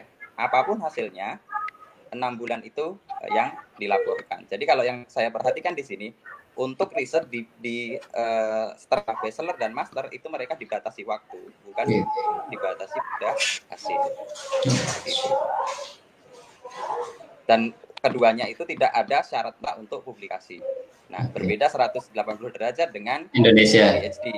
Kalau PhD itu uh, itu menyeluruh, mendalam, kemudian dia ditarget atau di, di target adalah atau goalnya itu adalah publikasi. Hmm. Uh, ini aturan dari setiap uh, setiap departemen bahkan di dalam satu universitas itu bisa berbeda-beda. Bisa yeah. jadi departemen A dia hanya mensyaratkan satu publikasi. departemen B dia bisa mensyaratkan minimal dua publikasi Oke. atau bahkan tiga seperti itu. Jadi berbeda antara eh, satu departemen dengan departemen lain. Apalagi dengan universitas di negara lain atau universitas lain itu pasti juga berbeda. Cuma yang jelas kalau di sini PhD itu eh, sejauh yang itu mensyaratkan untuk publikasi. Nah, kemudian di samping itu juga untuk PhD sini itu punya kewajiban untuk eh, mensupervisi atau membimbing mahasiswa bachelor dan master tadi. Makanya Hmm. saya bisa menceritakan bahwa bahwa saya eh bahwasanya eh, bachelor itu seperti ini kan master itu seperti karena saya juga pernah membimbing mahasiswa bachelor dan master di sini eh, dua project yang mereka kerjakan. Jadi saya eh, sedikit banyak tahu eh, bagaimana eh, proses. perkuliahan di tingkat bachelor dan master di eh, negara ini. Oke. Kemudian mungkin eh, kalau lebih mendalam lagi yang yang eh, menarik yang saya sampaikan di sini adalah kalau di sini di negara ini di kayaknya khusus, khusus Belanda itu ini yang relevan dengan farmasi supaya teman-teman tahu bahwa di sini itu tidak mengenal eh, pro- eh, profesi apoteker. Jadi kalau teman-teman di negara ini mau jadi apoteker itu harus bisa. lanjut ke eh, jenjang master. Master farmasi. Jadi kalau Hmm. di sini apoteker itu sele- eh, setara dengan eh, master Hmm. atau hmm. S2. S2. Nah, biasanya teman-teman yang mau jadi apoteker itu setelah eh, bachelor nanti mereka lanjut master of pharmacy selama dua tahun eh dua tahun atau tiga tahun saya lupa eh, persisnya tetapi yang jelas seperti itu begitu Hmm. eh, sedikit perbedaannya dengan di Indonesia kalau Di Indonesia. Oke. Ya. Oke, terima kasih Pak Joko. Silahkan Mr. K. Lanjutkan. Ya, Sama. ya kurang lebih lah. Yang jelas challenge terbesar kita sebagai mahasiswa, mahasiswa Indonesia ya, khususnya itu ya dari segi tradisi baca. Ya, tradisi baca itu memang challenge terbesar buat kita. Apalagi kita tidak terbiasa dengan yang namanya uh, mengemukakan pendapat ya, apalagi menganalisis meng- atau menganalisis sesuatu secara kritikal. Jadi Hmm. ketika kita itu kan kita biasanya uh, biasanya itu istilahnya itu bahasa Inggrisnya itu rote learning gitu ya, kita membeo. Jadi kita copy paste dari yang ada. Kayak macam kita pendidikan kita juga gitu kan. Pengertian ini adalah ini ini ini. Nah, kalau di di di, di, lu- di, luar, di luar negeri, nah itu kan sekedar buku sekedar guidance saja. Tapi intinya kita yang apa yang berpendapat gitu, terutama ketika kita menulis dan sebagainya. Jadi membaca itu sangat sangat penting. Nah, Hmm. bagi kawan-kawan mahasiswa gitu ya, yang udah semester akhir gitu ya, atau mungkin rencana mau jadi mahasiswa, nah mungkin eh, tradisi baca itu mulai saat dini sudah bisa di sudah sudah mulai, sudah mulai bisa ditumbuhkan karena nanti akan kaget ketika eh, dosen kita memberikan tugas baca atau reading satu referensi Pak Hendra. Jadi awal-awal saya itu tugas readingnya sudah satu referensi jadi sampai 12 referensi. Jadi dan itu harus selesai dalam satu minggu gitu ya. Jadi kita bingung juga baca baca artikel yang yang yang rapat-rapat itu kalimatnya gitu kan. Nah, jadi Mhm. perlu perlu teknik baca juga.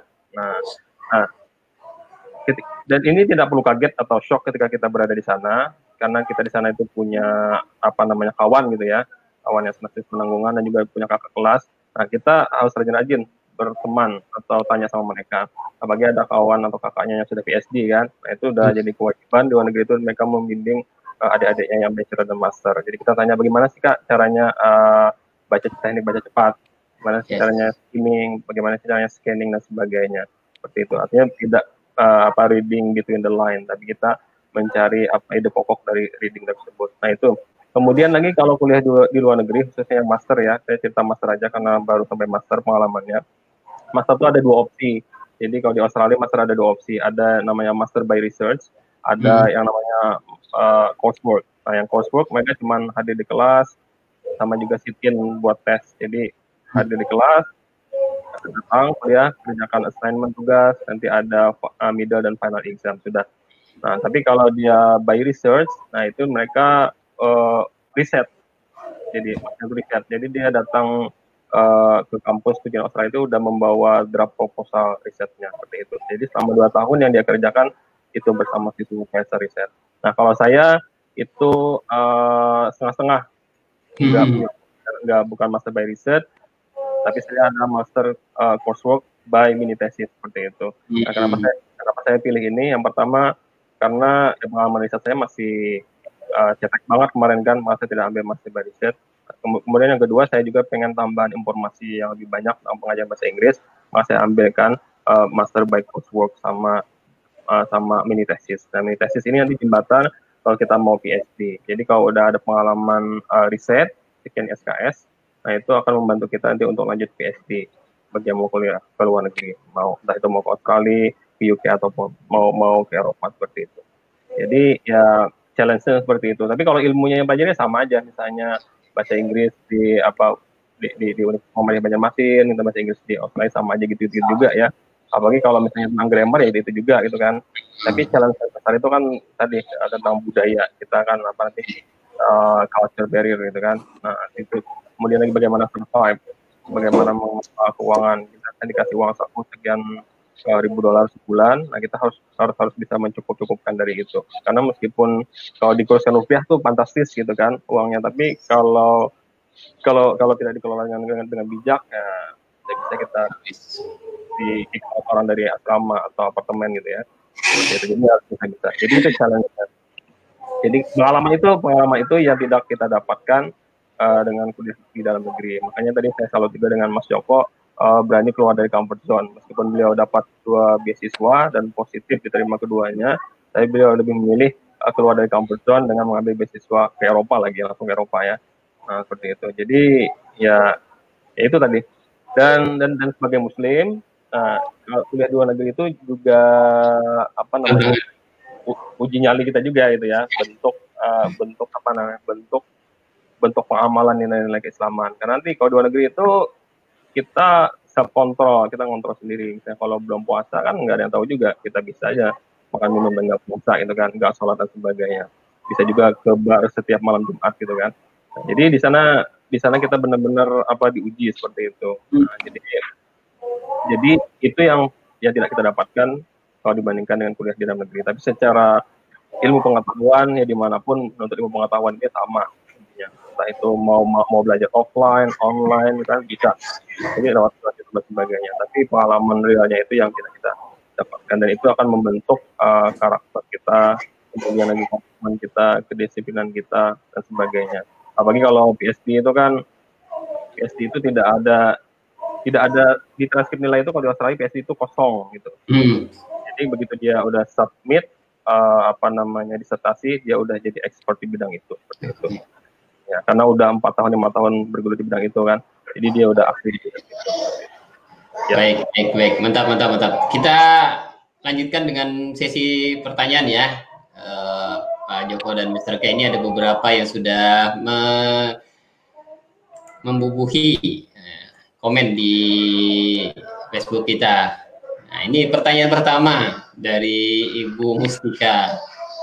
Yang kenal ya berdua ya dengan beliau ya Oke, pertanyaannya boleh berbagi pengalaman bagaimana dalam mencari supervisor dan memperoleh rekomendasi Pak. Nah, jadi tadi sudah sempat disinggung oleh uh, Pak Kay, uh, gimana jaringan kita perlu banyak rekan, kemudian kita punya kenalan dengan uh, mahasiswa-mahasiswa yang di atas tingkat kita sehingga nanti akan mempermudah kita untuk mendapatkan supervisor atau yang lainnya. Ya, silakan. Ini siapa ya? Pak Joko dulu. Tadi sudah Pak pakai ya, Pak Joko. Boleh berbagi bagaimana mencari supervisor dan memperoleh rekomendasi. Saya dulu ya. Ya. Uh, Oke, okay. uh, eh, seperti yang sudah sampaikan Ustadz Kai tadi bahwa salah satu caranya itu adalah dengan kita menjalin hubungan atau link dengan uh, dosen sekarang dulu ya dari uh, kampus di mana tempat kita belajar. Nah itu salah satu yang uh, cara yang paling efektif menurut hmm. saya karena uh, pengalaman saya pribadi itu yang yang saya lakukan gitu. Jadi uh, supervisor saya yang sekarang itu adalah supervisor sa uh, dosen saya di ITB yang hmm. juga kuliah di sini gitu. Hmm. Jadi Itulah uh, salah satunya. Tetapi uh, untuk memperoleh memperoleh rekomendasi itu dosen juga tidak akan mereka sekedar mengasih uh, memberikan rekomendasi. Mereka juga akan melihat kemampuan kita karena hmm. yang yang di istilahnya yang dipertaruhkan kan adalah namanya juga. Artinya ketika hmm. dia merekomendasikan seseorang yang ya mohon maaf eh, kemampuannya belum sampai level sana, dia juga juga tidak akan eh, mau karena hmm. di satu sisi memang eh, itu juga untuk kebaikan si uh, student yang bersangkutan gitu. Ketika dia direkomendasikan kemudian nanti dia lulus sampai di tempatnya belajar kemudian dia mengalami kendala nanti juga akan bermasalah pada akhirnya sehingga nanti dampaknya adalah studinya terhambat dan seterusnya gitu. Jadi pertama hmm. adalah kita kita uh, bangun kemampuan diri kita dulu bagaimana uh, bagaimana kita uh, bisa uh, meningkatkan kemampuan diri kita, baik itu dari sisi akademik maupun dari sisi bahasa dan lain sebagainya. Hmm. Kemudian kita bangun link dengan dosen-dosen yang uh, lulusan dari uh, mana uh, negara hmm. mana tujuannya seperti itu yang mau kita tuju untuk uh, studi lanjut kita seperti itu. Oke. Okay. Kemudian ke, ke, keaktifan dari di sisi organisasi dan lain-lainnya seperti yang disampaikan Ustadz Kailani tadi itu juga masuk di dalam uh, item di dalam rekomendasi biasanya. Hmm. Biasanya dosen itu tidak hanya tidak hanya melihat dari sisi akademis oh si A ini IPK-nya sekian, kemudian bahasa okay. Inggrisnya bagus gitu. Tetapi dia juga lihat melihat dari sisi interpersonal skill-nya bagaimana, kemampuan hmm. berpikir bagaimana, kemampuan dia uh, memanajemen uh, waktu bagaimana, kemampuan dia berkomunikasi itu juga masuk di dalam item rekomendasi itu. Jadi pada prinsipnya seperti yang saya sampaikan tadi, kita kita tingkatkan kemampuan diri kita setelah menyeluruh dulu, baru kemudian kita bangun link dengan dosen-dosen kita yang punya potensi, kemudian kita nanti insya Allah akan dosen itu kalau kalau sudah melihat bahwa kita itu punya potensi, dia akan mudah memberikan rekomendasi gitu. Karena memang uh, si A ini layak untuk diberikan rekomendasi. Hmm. Dan kemudian untuk supervisor, uh, salah satunya tadi membangun link, di sisi lainnya juga kita bisa saja searching gitu umpamanya kita uh, interest di bidang uh, research A gitu. Kita cari di internet, kemudian kita telusuri, kita selidiki dosen ini atau si supervisor ini dia risetnya di bidang apa sih gitu. Uh, ini menarik uh, uh, research ini, kemudian kita baca uh, beberapa paper beliau sebelum kita apa istilahnya itu approach, kirim email untuk uh, dalam tanda petik minta untuk jadi student. Jadi kalau untuk uh, khusus untuk untuk PhD ya untuk di Eropa atau di luar negeri gitu. Hmm. Uh, prosedurnya adalah kita itu mencari calon supervisor dulu dengan membawa ya katakanlah proposal. Nah proposalnya itu bisa uh, makanya tadi saya katakan kita lihat dulu profil beliau. Jadi risetnya di bidang apa, kemudian paper yang sudah dipublish itu seperti apa, kemudian kita baca. Kemudian kalau kita punya ide yang berkaitan atau selaras dengan uh, paper yang pernah dipublish oleh uh, calon supervisor tersebut kita resume. Kemudian ide kita muncul dalam bentuk proposal. Jadi ketika kita nanti approach kepada calon supervisor yang bersangkutan kita itu sudah punya paling tidak itu gagasan bahwa akan uh, melakukan riset seperti ini. Dan riset seperti ini ini nampaknya uh, bersesuaian atau selaras dengan uh, bidang keilmuan uh, calon profesor yang akan kita tuju tadi. Jadi uh, jangan takut, jangan takut untuk mengirim email, kemudian untuk menanyakan itu enggak apa-apa. Uh, okay. Sejauh yang saya tahu bahwa uh, supervisor di di sini itu uh, welcome mereka ketika ada uh, student atau calon student yang minta untuk dibimbing. Hmm. Kalau memang si orang tadi punya uh, kemampuan, punya keinginan, mereka justru uh, sangat senang sekali bisa bisa membantu. Oke. Okay. Silahkan, mungkin Ustadz Kai bisa. Oke, okay, Ustadz Kai sebelum menambahkan jawabannya, masuk ke pertanyaan kedua Ustadz Kai. Ini dari mahasiswa tadi yang tadi ya, yang tadi ya. Mau bertanya, hmm. Oke, Bapak Joko, gimana caranya agar selalu istiqomah dalam berjuang, fokus mempersiapkan untuk meraih beasiswa luar negeri? Nah, sekalian pakai jawab yang tadi sedikit menambahkan, terus yang jawab yang kedua ini. Oke, ya. ini waktu kita sudah azan juhur di Banjarmasin, tapi kita lanjutkan dulu. Kita selesaikan pertanyaan dari uh, yang nonton di live ini. Silakan, Pak Kai.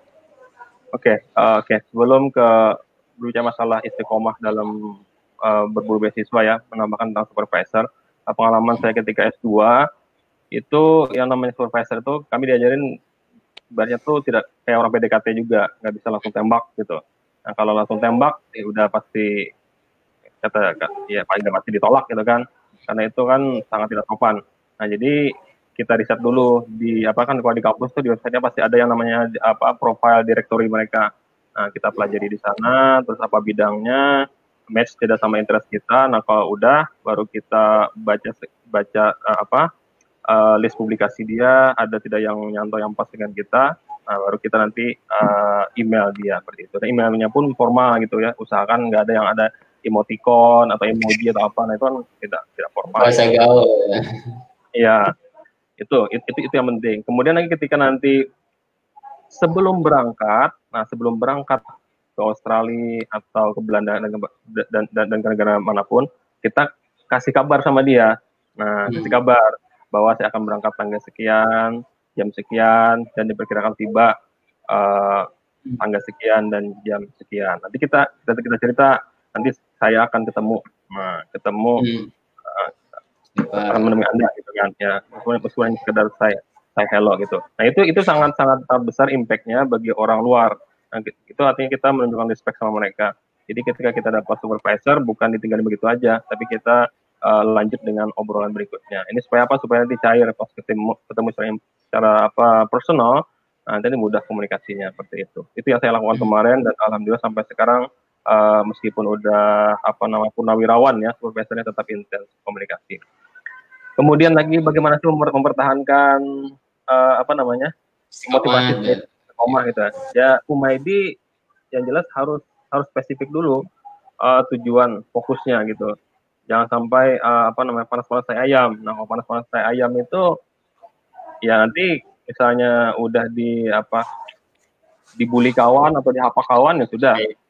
Atau nanti kali pertama coba gagal ya udah berhenti. Jadi harus spesifik tujuannya apa. Misalnya mau tujuannya ke Belanda. Nah, spesifiknya apa? Tujuannya kampusnya apa? Itu itu dipelajari benar-benar. Nah, ini apa tujuannya? Ini akan jadi daya dorong buat kamu ketika kamu nanti misalnya kan pasti ada nanti masa-masa down gitu ya, masa-masa yang apa lack of motivation itu. Nah, itu akan menjadi uh, pembangkit kamu supaya bisa bangkit lagi seperti itu. Yang namanya bisnis kan ya ada yang beruntung sekali daftar langsung dapat, ada juga yang langsung beberapa kali seperti itu. Tapi kalau bisa sekali aja dapat seperti itu. Nah, itu ya itu yang terpenting. Jadi harus fokus dengan tujuannya spesifik fokus dan harus jelas impactnya nanti ketika kamu balik dari uh, dari dari studi kamu. Nah itu, itu penting, sangat penting. Dan dan dan juga penting doa dari orang tua. Nah orang tua itu penting kayak doanya. Jadi kalau udah semua usaha dilaksanakan, nah itu doa orang tua itu sangat manjur seperti itu ya. Nah bagi bagi yang keluarga doa dari pasangan dari anak itu sangat manjur sekali. Dari anak ya. dan istri atau suami ya, ya gitu ya. Ya iya iya. Oke, kita masuk ke pertanyaan berikutnya nanti Pak Joko bisa menambahkan untuk pertanyaan dari Mas Sumaidi. Ini pertanyaan dari Mas Sega ini. Nah, jadi dirawat eh, ini pernah nggak minder ketika interaksi atau kalau pernah bagaimana cara mengatasinya? Maksudnya interaksi dengan orang-orang di sana ya, ya dengan suasana baru, mungkin budaya baru, kemudian bahasa yang juga pastinya tidak seperti apa yang kita prediksi di awal ketika kita di Indonesia. Nah, ada nggak rasa-rasa seperti itu? Terus kayak apa cara mengatasinya? Eh, silahkan Pak Joko dulu nih. Tadi sudah gantian kita jangan gantian. Bisa kalian menambahkan yang fokus tadi.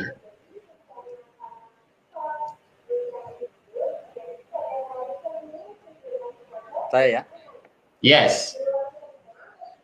Ya silahkan. Mohon maaf ini koneksinya kurang bagus sepertinya Dito. Jadi uh, kalau fokus tadi uh, menambahkan benar semua yang disampaikan Ustadz Kai tadi, tapi sebenarnya itu kembali kepada uh, tujuan utama kita. Hmm.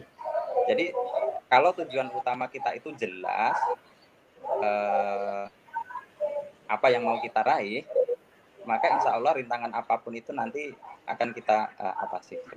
Hmm. Uh, pernah ada kalanya saya, saya juga ini apa itu uh, kurang termotivasi. Gitu.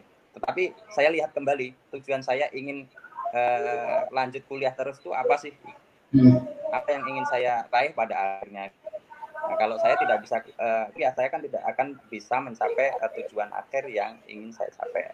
Hmm. simpelnya saja, uh, kenapa saya pengen kuliah terus saya karena saya ingin uh, kuliah lanjut sampai S3 sehingga saya bisa membagikan ilmu saya itu kepada mahasiswa-mahasiswa saya di, di Banjarmasin seperti itu contohnya gitu. Nah, ketika uh, motor itu sudah kita genggam, sudah kita pegang erat, maka uh, kendala apa pun dalam proses kita mencari ya katakanlah beasiswa atau apa pun itu nanti akan hmm. uh, ketika kita senantiasa memegang ya, tujuan utama dari uh, tujuan studi lanjut kita itu apa seperti itu. Kemudian kalau pernah nggak minder berinteraksi, uh, sebenarnya itu kayaknya tergantung daripada orangnya ya. Kalau saya terus terang itu nggak minder, tetapi di awal biasanya karena kita itu masuk ke dalam lingkungan baru, kemudian kita belum tahu budayanya di sini seperti apa, kita mengelola dulu. Gitu. Nah, setelah kemudian kita tahu bahwa budayanya di negara sini atau negara mana seperti ini seperti itu, baru kita bisa mulai uh, berinteraksi dengan mereka. Tapi pada prinsipnya uh, yang yang sangat saya syukuri ketika di sini adalah uh, uh, kebanyakan orang di Belanda ini bisa uh, berbahasa Inggris. Hmm. Jadi uh, kalau kalau menurut menurut statistik mungkin Ustadz Kailani tahu karena beliau uh, dosen bahasa Inggris. Jadi uh, tingkat profisiensi bahasa Inggris di negara Belanda itu paling tinggi di dunia untuk non native speaker. Iya. Itu benar. Jadi uh, sekedar kasarnya bahkan kasarannya ya tukang sapu jalan di sini saja itu bisa bahasa Inggris dengan lancar. Bahkan mungkin lebih lancar daripada saya gitu. Ya. yang seorang uh, PhD student gitu. itu itu benar adanya. Itu salah satu ke keuntungan. Jadi uh, itu intinya kita harus uh, tahu uh, budaya budaya orang setempat bagaimana mereka uh, berinteraksi dengan orang lain. Kemudian setelah kita tahu nanti kita bisa uh, lebih mudah berinteraksi dengan mereka seperti itu. Oke. Okay. Monggo yang yes. uh, dari belahan dunia lain dari dunia itu mungkin culture-nya berbeda Ustaz. Monggo silakan. Silakan Pak Kailani. Oke, okay, kalau masalah minder ya, uh, alhamdulillah kemarin saya tidak mengalami hal ini. Cuma cara saya, biasanya kalau minder ini diakibatkan karena kita men-set jadi kita pakai standar orang lain gitu. Padahal kita ini kan punya potensi yang luar biasa juga. Jadi saya selama enam bulan di Australia itu saya tidak terlancar ngomong Inggris ya, meskipun saya dosen bahasa Inggris dan juga dari jurusan bahasa Inggris. Karena aksen Australia itu dia punya aksen sendiri gitu ya, meskipun dia itu kan bekas jajahannya Commonwealth-nya Inggris, tapi dia mereka punya aksen atau punya apa namanya bahasa lokal sendiri. Nah itu saya perlu enam bulan uh, mempelajari itu baru-baru paham. Artinya ya kita pede aja seperti itu. Ya saya di kelas ngomong aja diskusi gitu ya kadang saya bikin joke-joke kita gitu, ketawa kadang si supervisor dan sebagainya. Nah gitu. Jadi intinya uh, jangan minder jangan jangan minder ya mas Ega. Jadi uh, kita itu punya potensi yang unik. Nah dan itu di luar negeri se sekecil apa pun kontribusi kita pasti dihargai seperti itu. Meskipun cuma kita menghapuskan papan tulis itu sangat diapresiasi. Nah jadi oh, jadi setiap orang itu sangat apa sangat diapresiasi dan memiliki keunikan masing-masing. Nah, saya dan juga untuk memperlancar interaksi supaya tidak homesickness di awal-awal itu waktu di Australia saya tuh mengikuti 18 klub di kampus gitu ya. Di 18 klub mahasiswa saya ikuti semua. Jadi dari dari dari klub uh, debat bahasa Inggris sampai klub yang remeh-temeh kayak klub uh, wine, klub bahasa Prancis, klub uh, dansa-dansi dan sebagainya. Sampai klub yoga ikut juga saya. Nah, ini, supaya kita inilah interaksinya smooth gitu ya, tidak homesick dan sebagainya. Kan 6 bulan enam bulan datang di sana, setelah enam bulan baru boleh bawa keluarga itu policy dari Australian Award. Jadi supaya kita tidak ter, ter, apa terdistraksi gitu ya. Jadi dapat beasiswa enam bulan berangkat duluan, setelah sudah settle in di Australia enam bulan, baru kita boleh bawa anak istri seperti itu. Nah, jadi seperti itu. Jadi jadi jangan minder lah. Artinya kita tiap, tiap kita ini uh, unik, punya potensi masing-masing, dan jangan pernah uh, set diri kita sesuai standar orang lain. Karena kalau disesuaikan dengan orang lain ya tidak pas seperti itu. Ya, Istilahnya itu kan don't put yourself into someone else. Oke. Okay. Iya. Oke. Okay. Pertanyaan terakhir. Nah, ini bonus ini pertanyaannya nih dari Mas Ega lagi nih. Nah, ini mungkin di luar dari yang kita bahas hari ini, namun bisa menjadi sebagai dasar bagi kita dalam pelaksanaan beberapa aktivitas di Indonesia gitu ya atau di tempat kerja kita. Dia nanya, pola kinerja apa yang dirasa sangat berkesan ketika melakukan proses bekerja sebagai tim di tempat narasumber masing-masing. Artinya mungkin uh, narasumber lihat di sana bagaimana proses pekerja orang-orang di sekitar ataupun di kampus ataupun di perusahaan-perusahaan yang ada di daerah situ. Oke, silakan. Siapa dulu nih? Joko. Oh, Oke, okay. ini permintaan dari pakai Mr. Zio, silakan. Oh, saya dulu. Oke. Okay. Uh, pengalaman ya. Yang saya rasakan di sini, eh, yang menurut saya berat itu adalah uh, disiplin. Gitu ya. hmm. Jadi uh, saya kira itu sudah uh, sudah tahu ya sebagian besar orang bahwa orang-orang di negara maju itu orang-orangnya disiplin, terutama masalah waktu gitu. Jadi yang uh, ter pertama kali saya berkesan itu adalah di di departemen saya itu setiap pekan itu ada uh, meeting meeting itu dimulainya jam uh, eh, 9 pagi gitu. Ketika jam 9 pagi itu sudah sampai waktunya, ya meeting itu dimulai. Meskipun uh, tentu saja ketika pembicaranya datang ya, karena setiap pekan itu ada satu orang yang presentasi uh, risetnya gitu. Walaupun uh, pembimbing belum ada, supervisor belum ada, tapi kalau yang namanya jamnya sudah jam 9 ya udah kita mulai. Itu resiko orang orang lain meskipun dia pembimbing dia terlambat ya dia resiko dia terlambat gitu. Tapi secara umum jarang sekali sih terlambat begitu. Jadi ketika kita sudah bikin janjian untuk meeting jam 9 itu benar tepat jam 9 itu selesai. Dan kemudian kalau uh, meeting itu biasanya di sini itu ada waktunya jelas tidak hmm. jam 9 sampai selesai itu tidak tapi jam 9 sampai jam 10 gitu hmm. jadi Ada. benar ketika jam 9 sampai 10 itu benar-benar acaranya meeting ketika selesai ya sudah tutup gitu hmm. bahkan satu ketika itu ketika ini di, di, di luar ini salah satu masih ada hmm. kaitannya tetapi masalah ketepatan waktu ketika saya bimbingan dengan supervisor saya itu saya cuma diberi alokasi satu jam gitu Nah, ketika sudah selesai satu jam, itu karena dia ada ada ada keperluan yang lain, ya udah selesai gitu. Ini gimana ini belum selesai diskusi kita. Nanti berikutnya nanti kita gitu yang jelas uh, waktu kita tadi uh, satu jam kita sudah diskusi A B C ini cukup berarti waktu kita tidak cukup nanti kita lanjutkan uh, berikutnya. Jadi masalah ketepatan waktu itu uh, sangat dihargai sekali di sini. Kemudian yang kedua adalah kontribusi orang.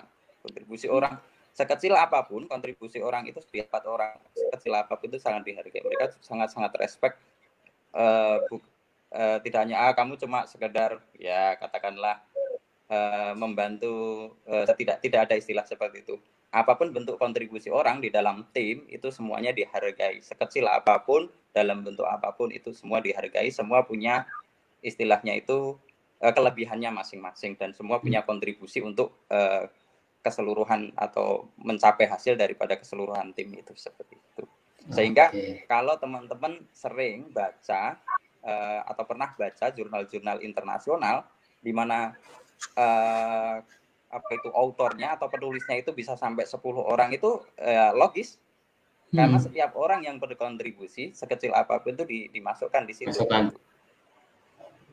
Okay. Jadi semua orang dihargai uh, sumbangsihnya terhadap satu uh, apa istilahnya yeah. uh, karya atau aktivitas tertentu tersebut. Ya.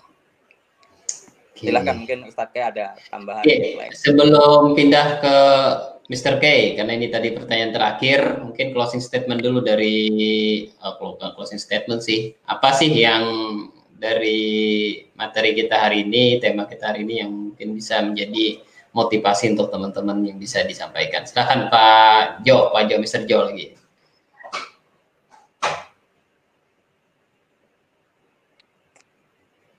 Mohon koneksinya uh, bisa diulangi mungkin saya Oke, okay. bisa. Hanya closing statement, closing statement. Jadi pesan-pesan terakhir.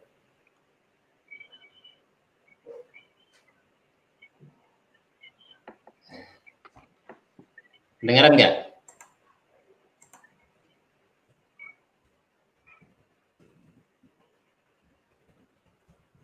Oke, sepertinya Langsung deh, Mr. Gay dulu, Mr. Gay.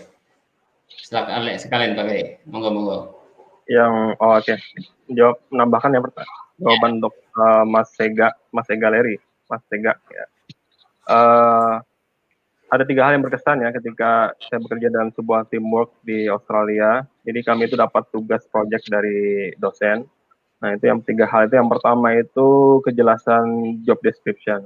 Jadi masing-masing orang itu dapat job yang jelas. Jadi si supervisor sebelum menerjunkan kita ke lapangan mengerjakan tugas, itu job desk-nya itu jelas masing-masing. Kamu kerjakan apa, si A, si B kerjaan apa seperti itu.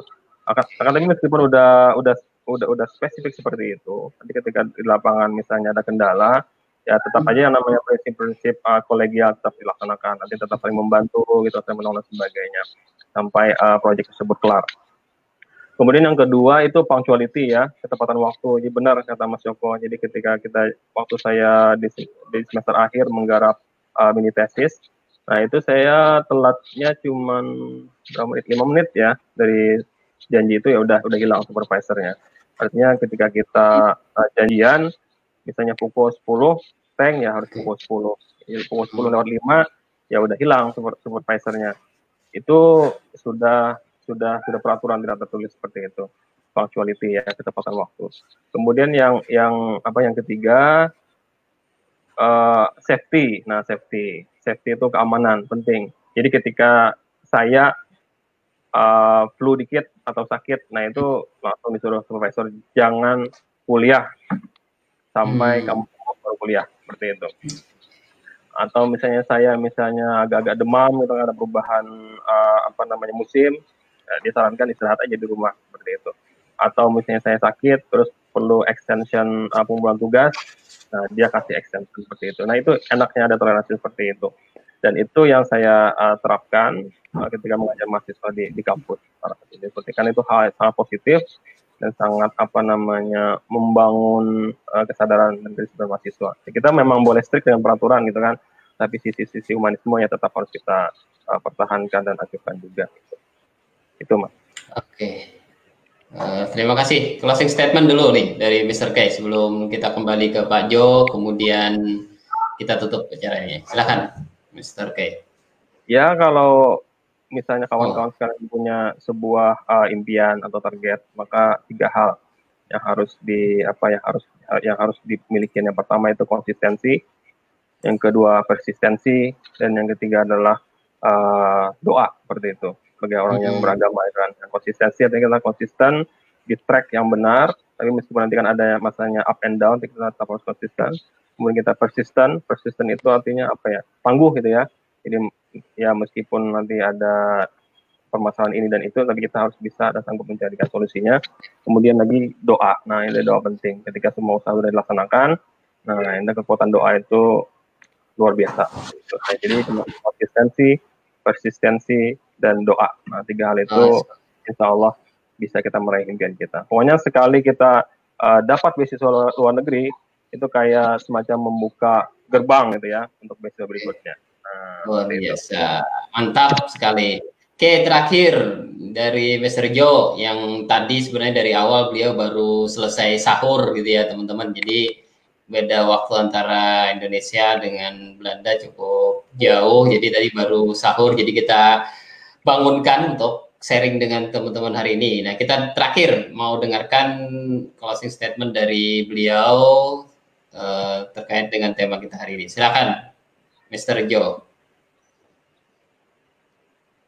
Uh, ya oke, okay. uh, eh, sama sih sebenarnya sama dengan Ustadz Kai ya. Secara umum sudah disebutkan semua.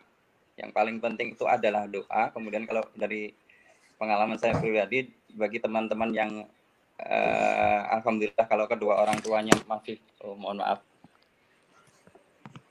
masih ada itu doa orang tua itu insya Allah yang paling uh, mustajab begitu. Jadi berbaktilah uh, orang tua kan doa ayah ibu itu yang menembus apa istilahnya kata Ustadz itu kisi-kisi langit batas hmm. antara uh, manusia sebagai makhluk dengan Allah sebagai pencipta seperti itu. Jadi saya, selain yang semua disebutkan tadi, semua yang sudah kita usahakan, doa kita sendiri, doa orang tua itu insya Allah yang uh, niscaya akan di seperti itu. Maka itulah yang uh, okay. kita utamakan. Oke, terima kasih luar biasa sekali ya. Uh, hari ini kita mendapatkan ilmu yang sangat banyak sekali dari dua narasumber.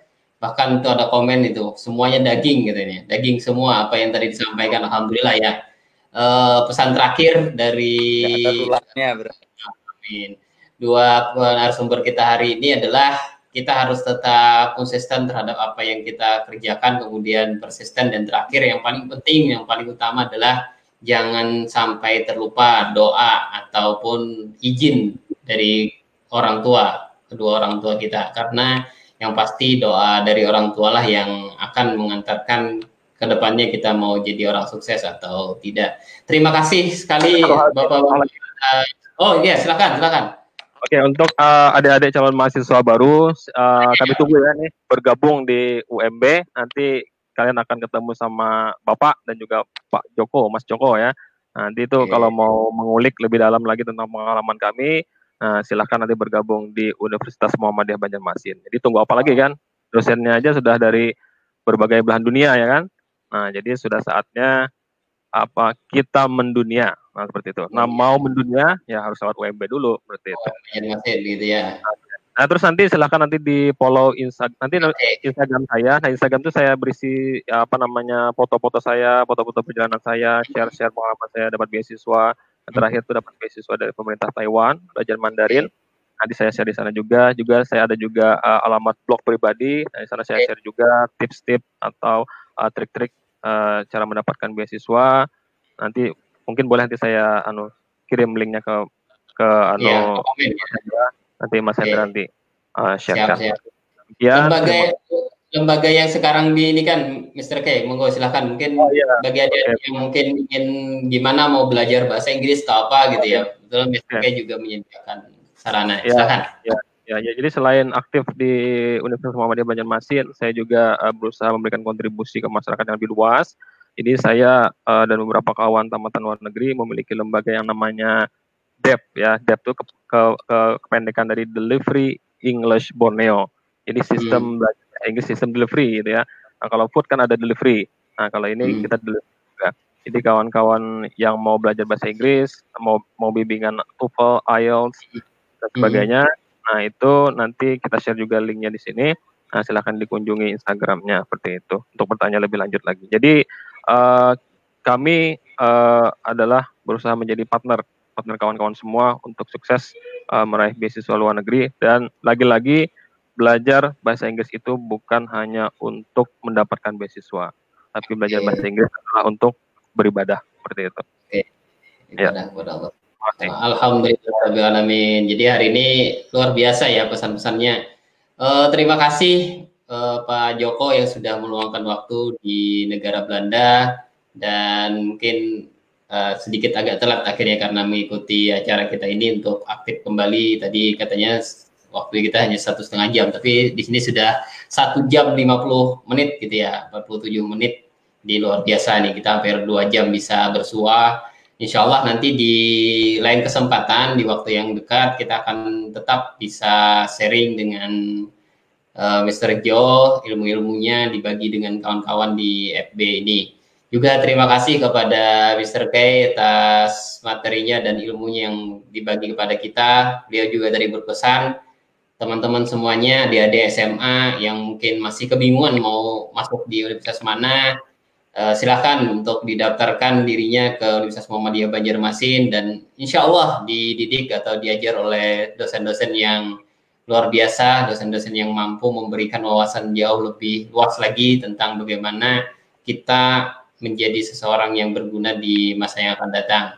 Dan juga beliau tadi bercerita tentang apa yang sudah disampaikan beliau. Terima kasih semuanya, terima kasih kepada teman-teman yang sedang menyaksikan live ini atas atensinya, atas perhatian kawan-kawan. Kami sangat-sangat uh, mendukung sekali dan kami sangat-sangat berbahagia karena acara ini cukup ditanggapi positif oleh teman-teman yang uh, mengikuti acara kita beberapa kali pertemuan dan kami akan mengabarkan kepada kawan-kawan semuanya insya Allah di hari Kamis di hari Kamis kita masih ada ngopi lagi jadi ngopi itu pendekan dari ngobrol ngobrol pintar ngopi lagi dengan dua narasumber yang tidak kalah serunya dengan dua narasumber di sini yang mana mereka juga dua-duanya alumni dari luar negeri dosen kita uh, dan kebetulan beda kalau ini para kaum adam nah besok nanti hari Kamis jam 10 kita akan tetap stay lagi di FB ini dengan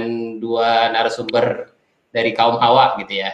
Yang insya Allah juga akan sangat banyak bercerita tentang bagaimana nikmatnya kuliah di luar negeri dan apa saja yang perlu kita berbagi dengan teman-teman semuanya. Terima kasih. Uh, kita akhiri untuk pertemuan hari ini dengan ucapan bila taufiq Assalamualaikum warahmatullahi wabarakatuh. Waalaikumsalam. Waalaikumsalam.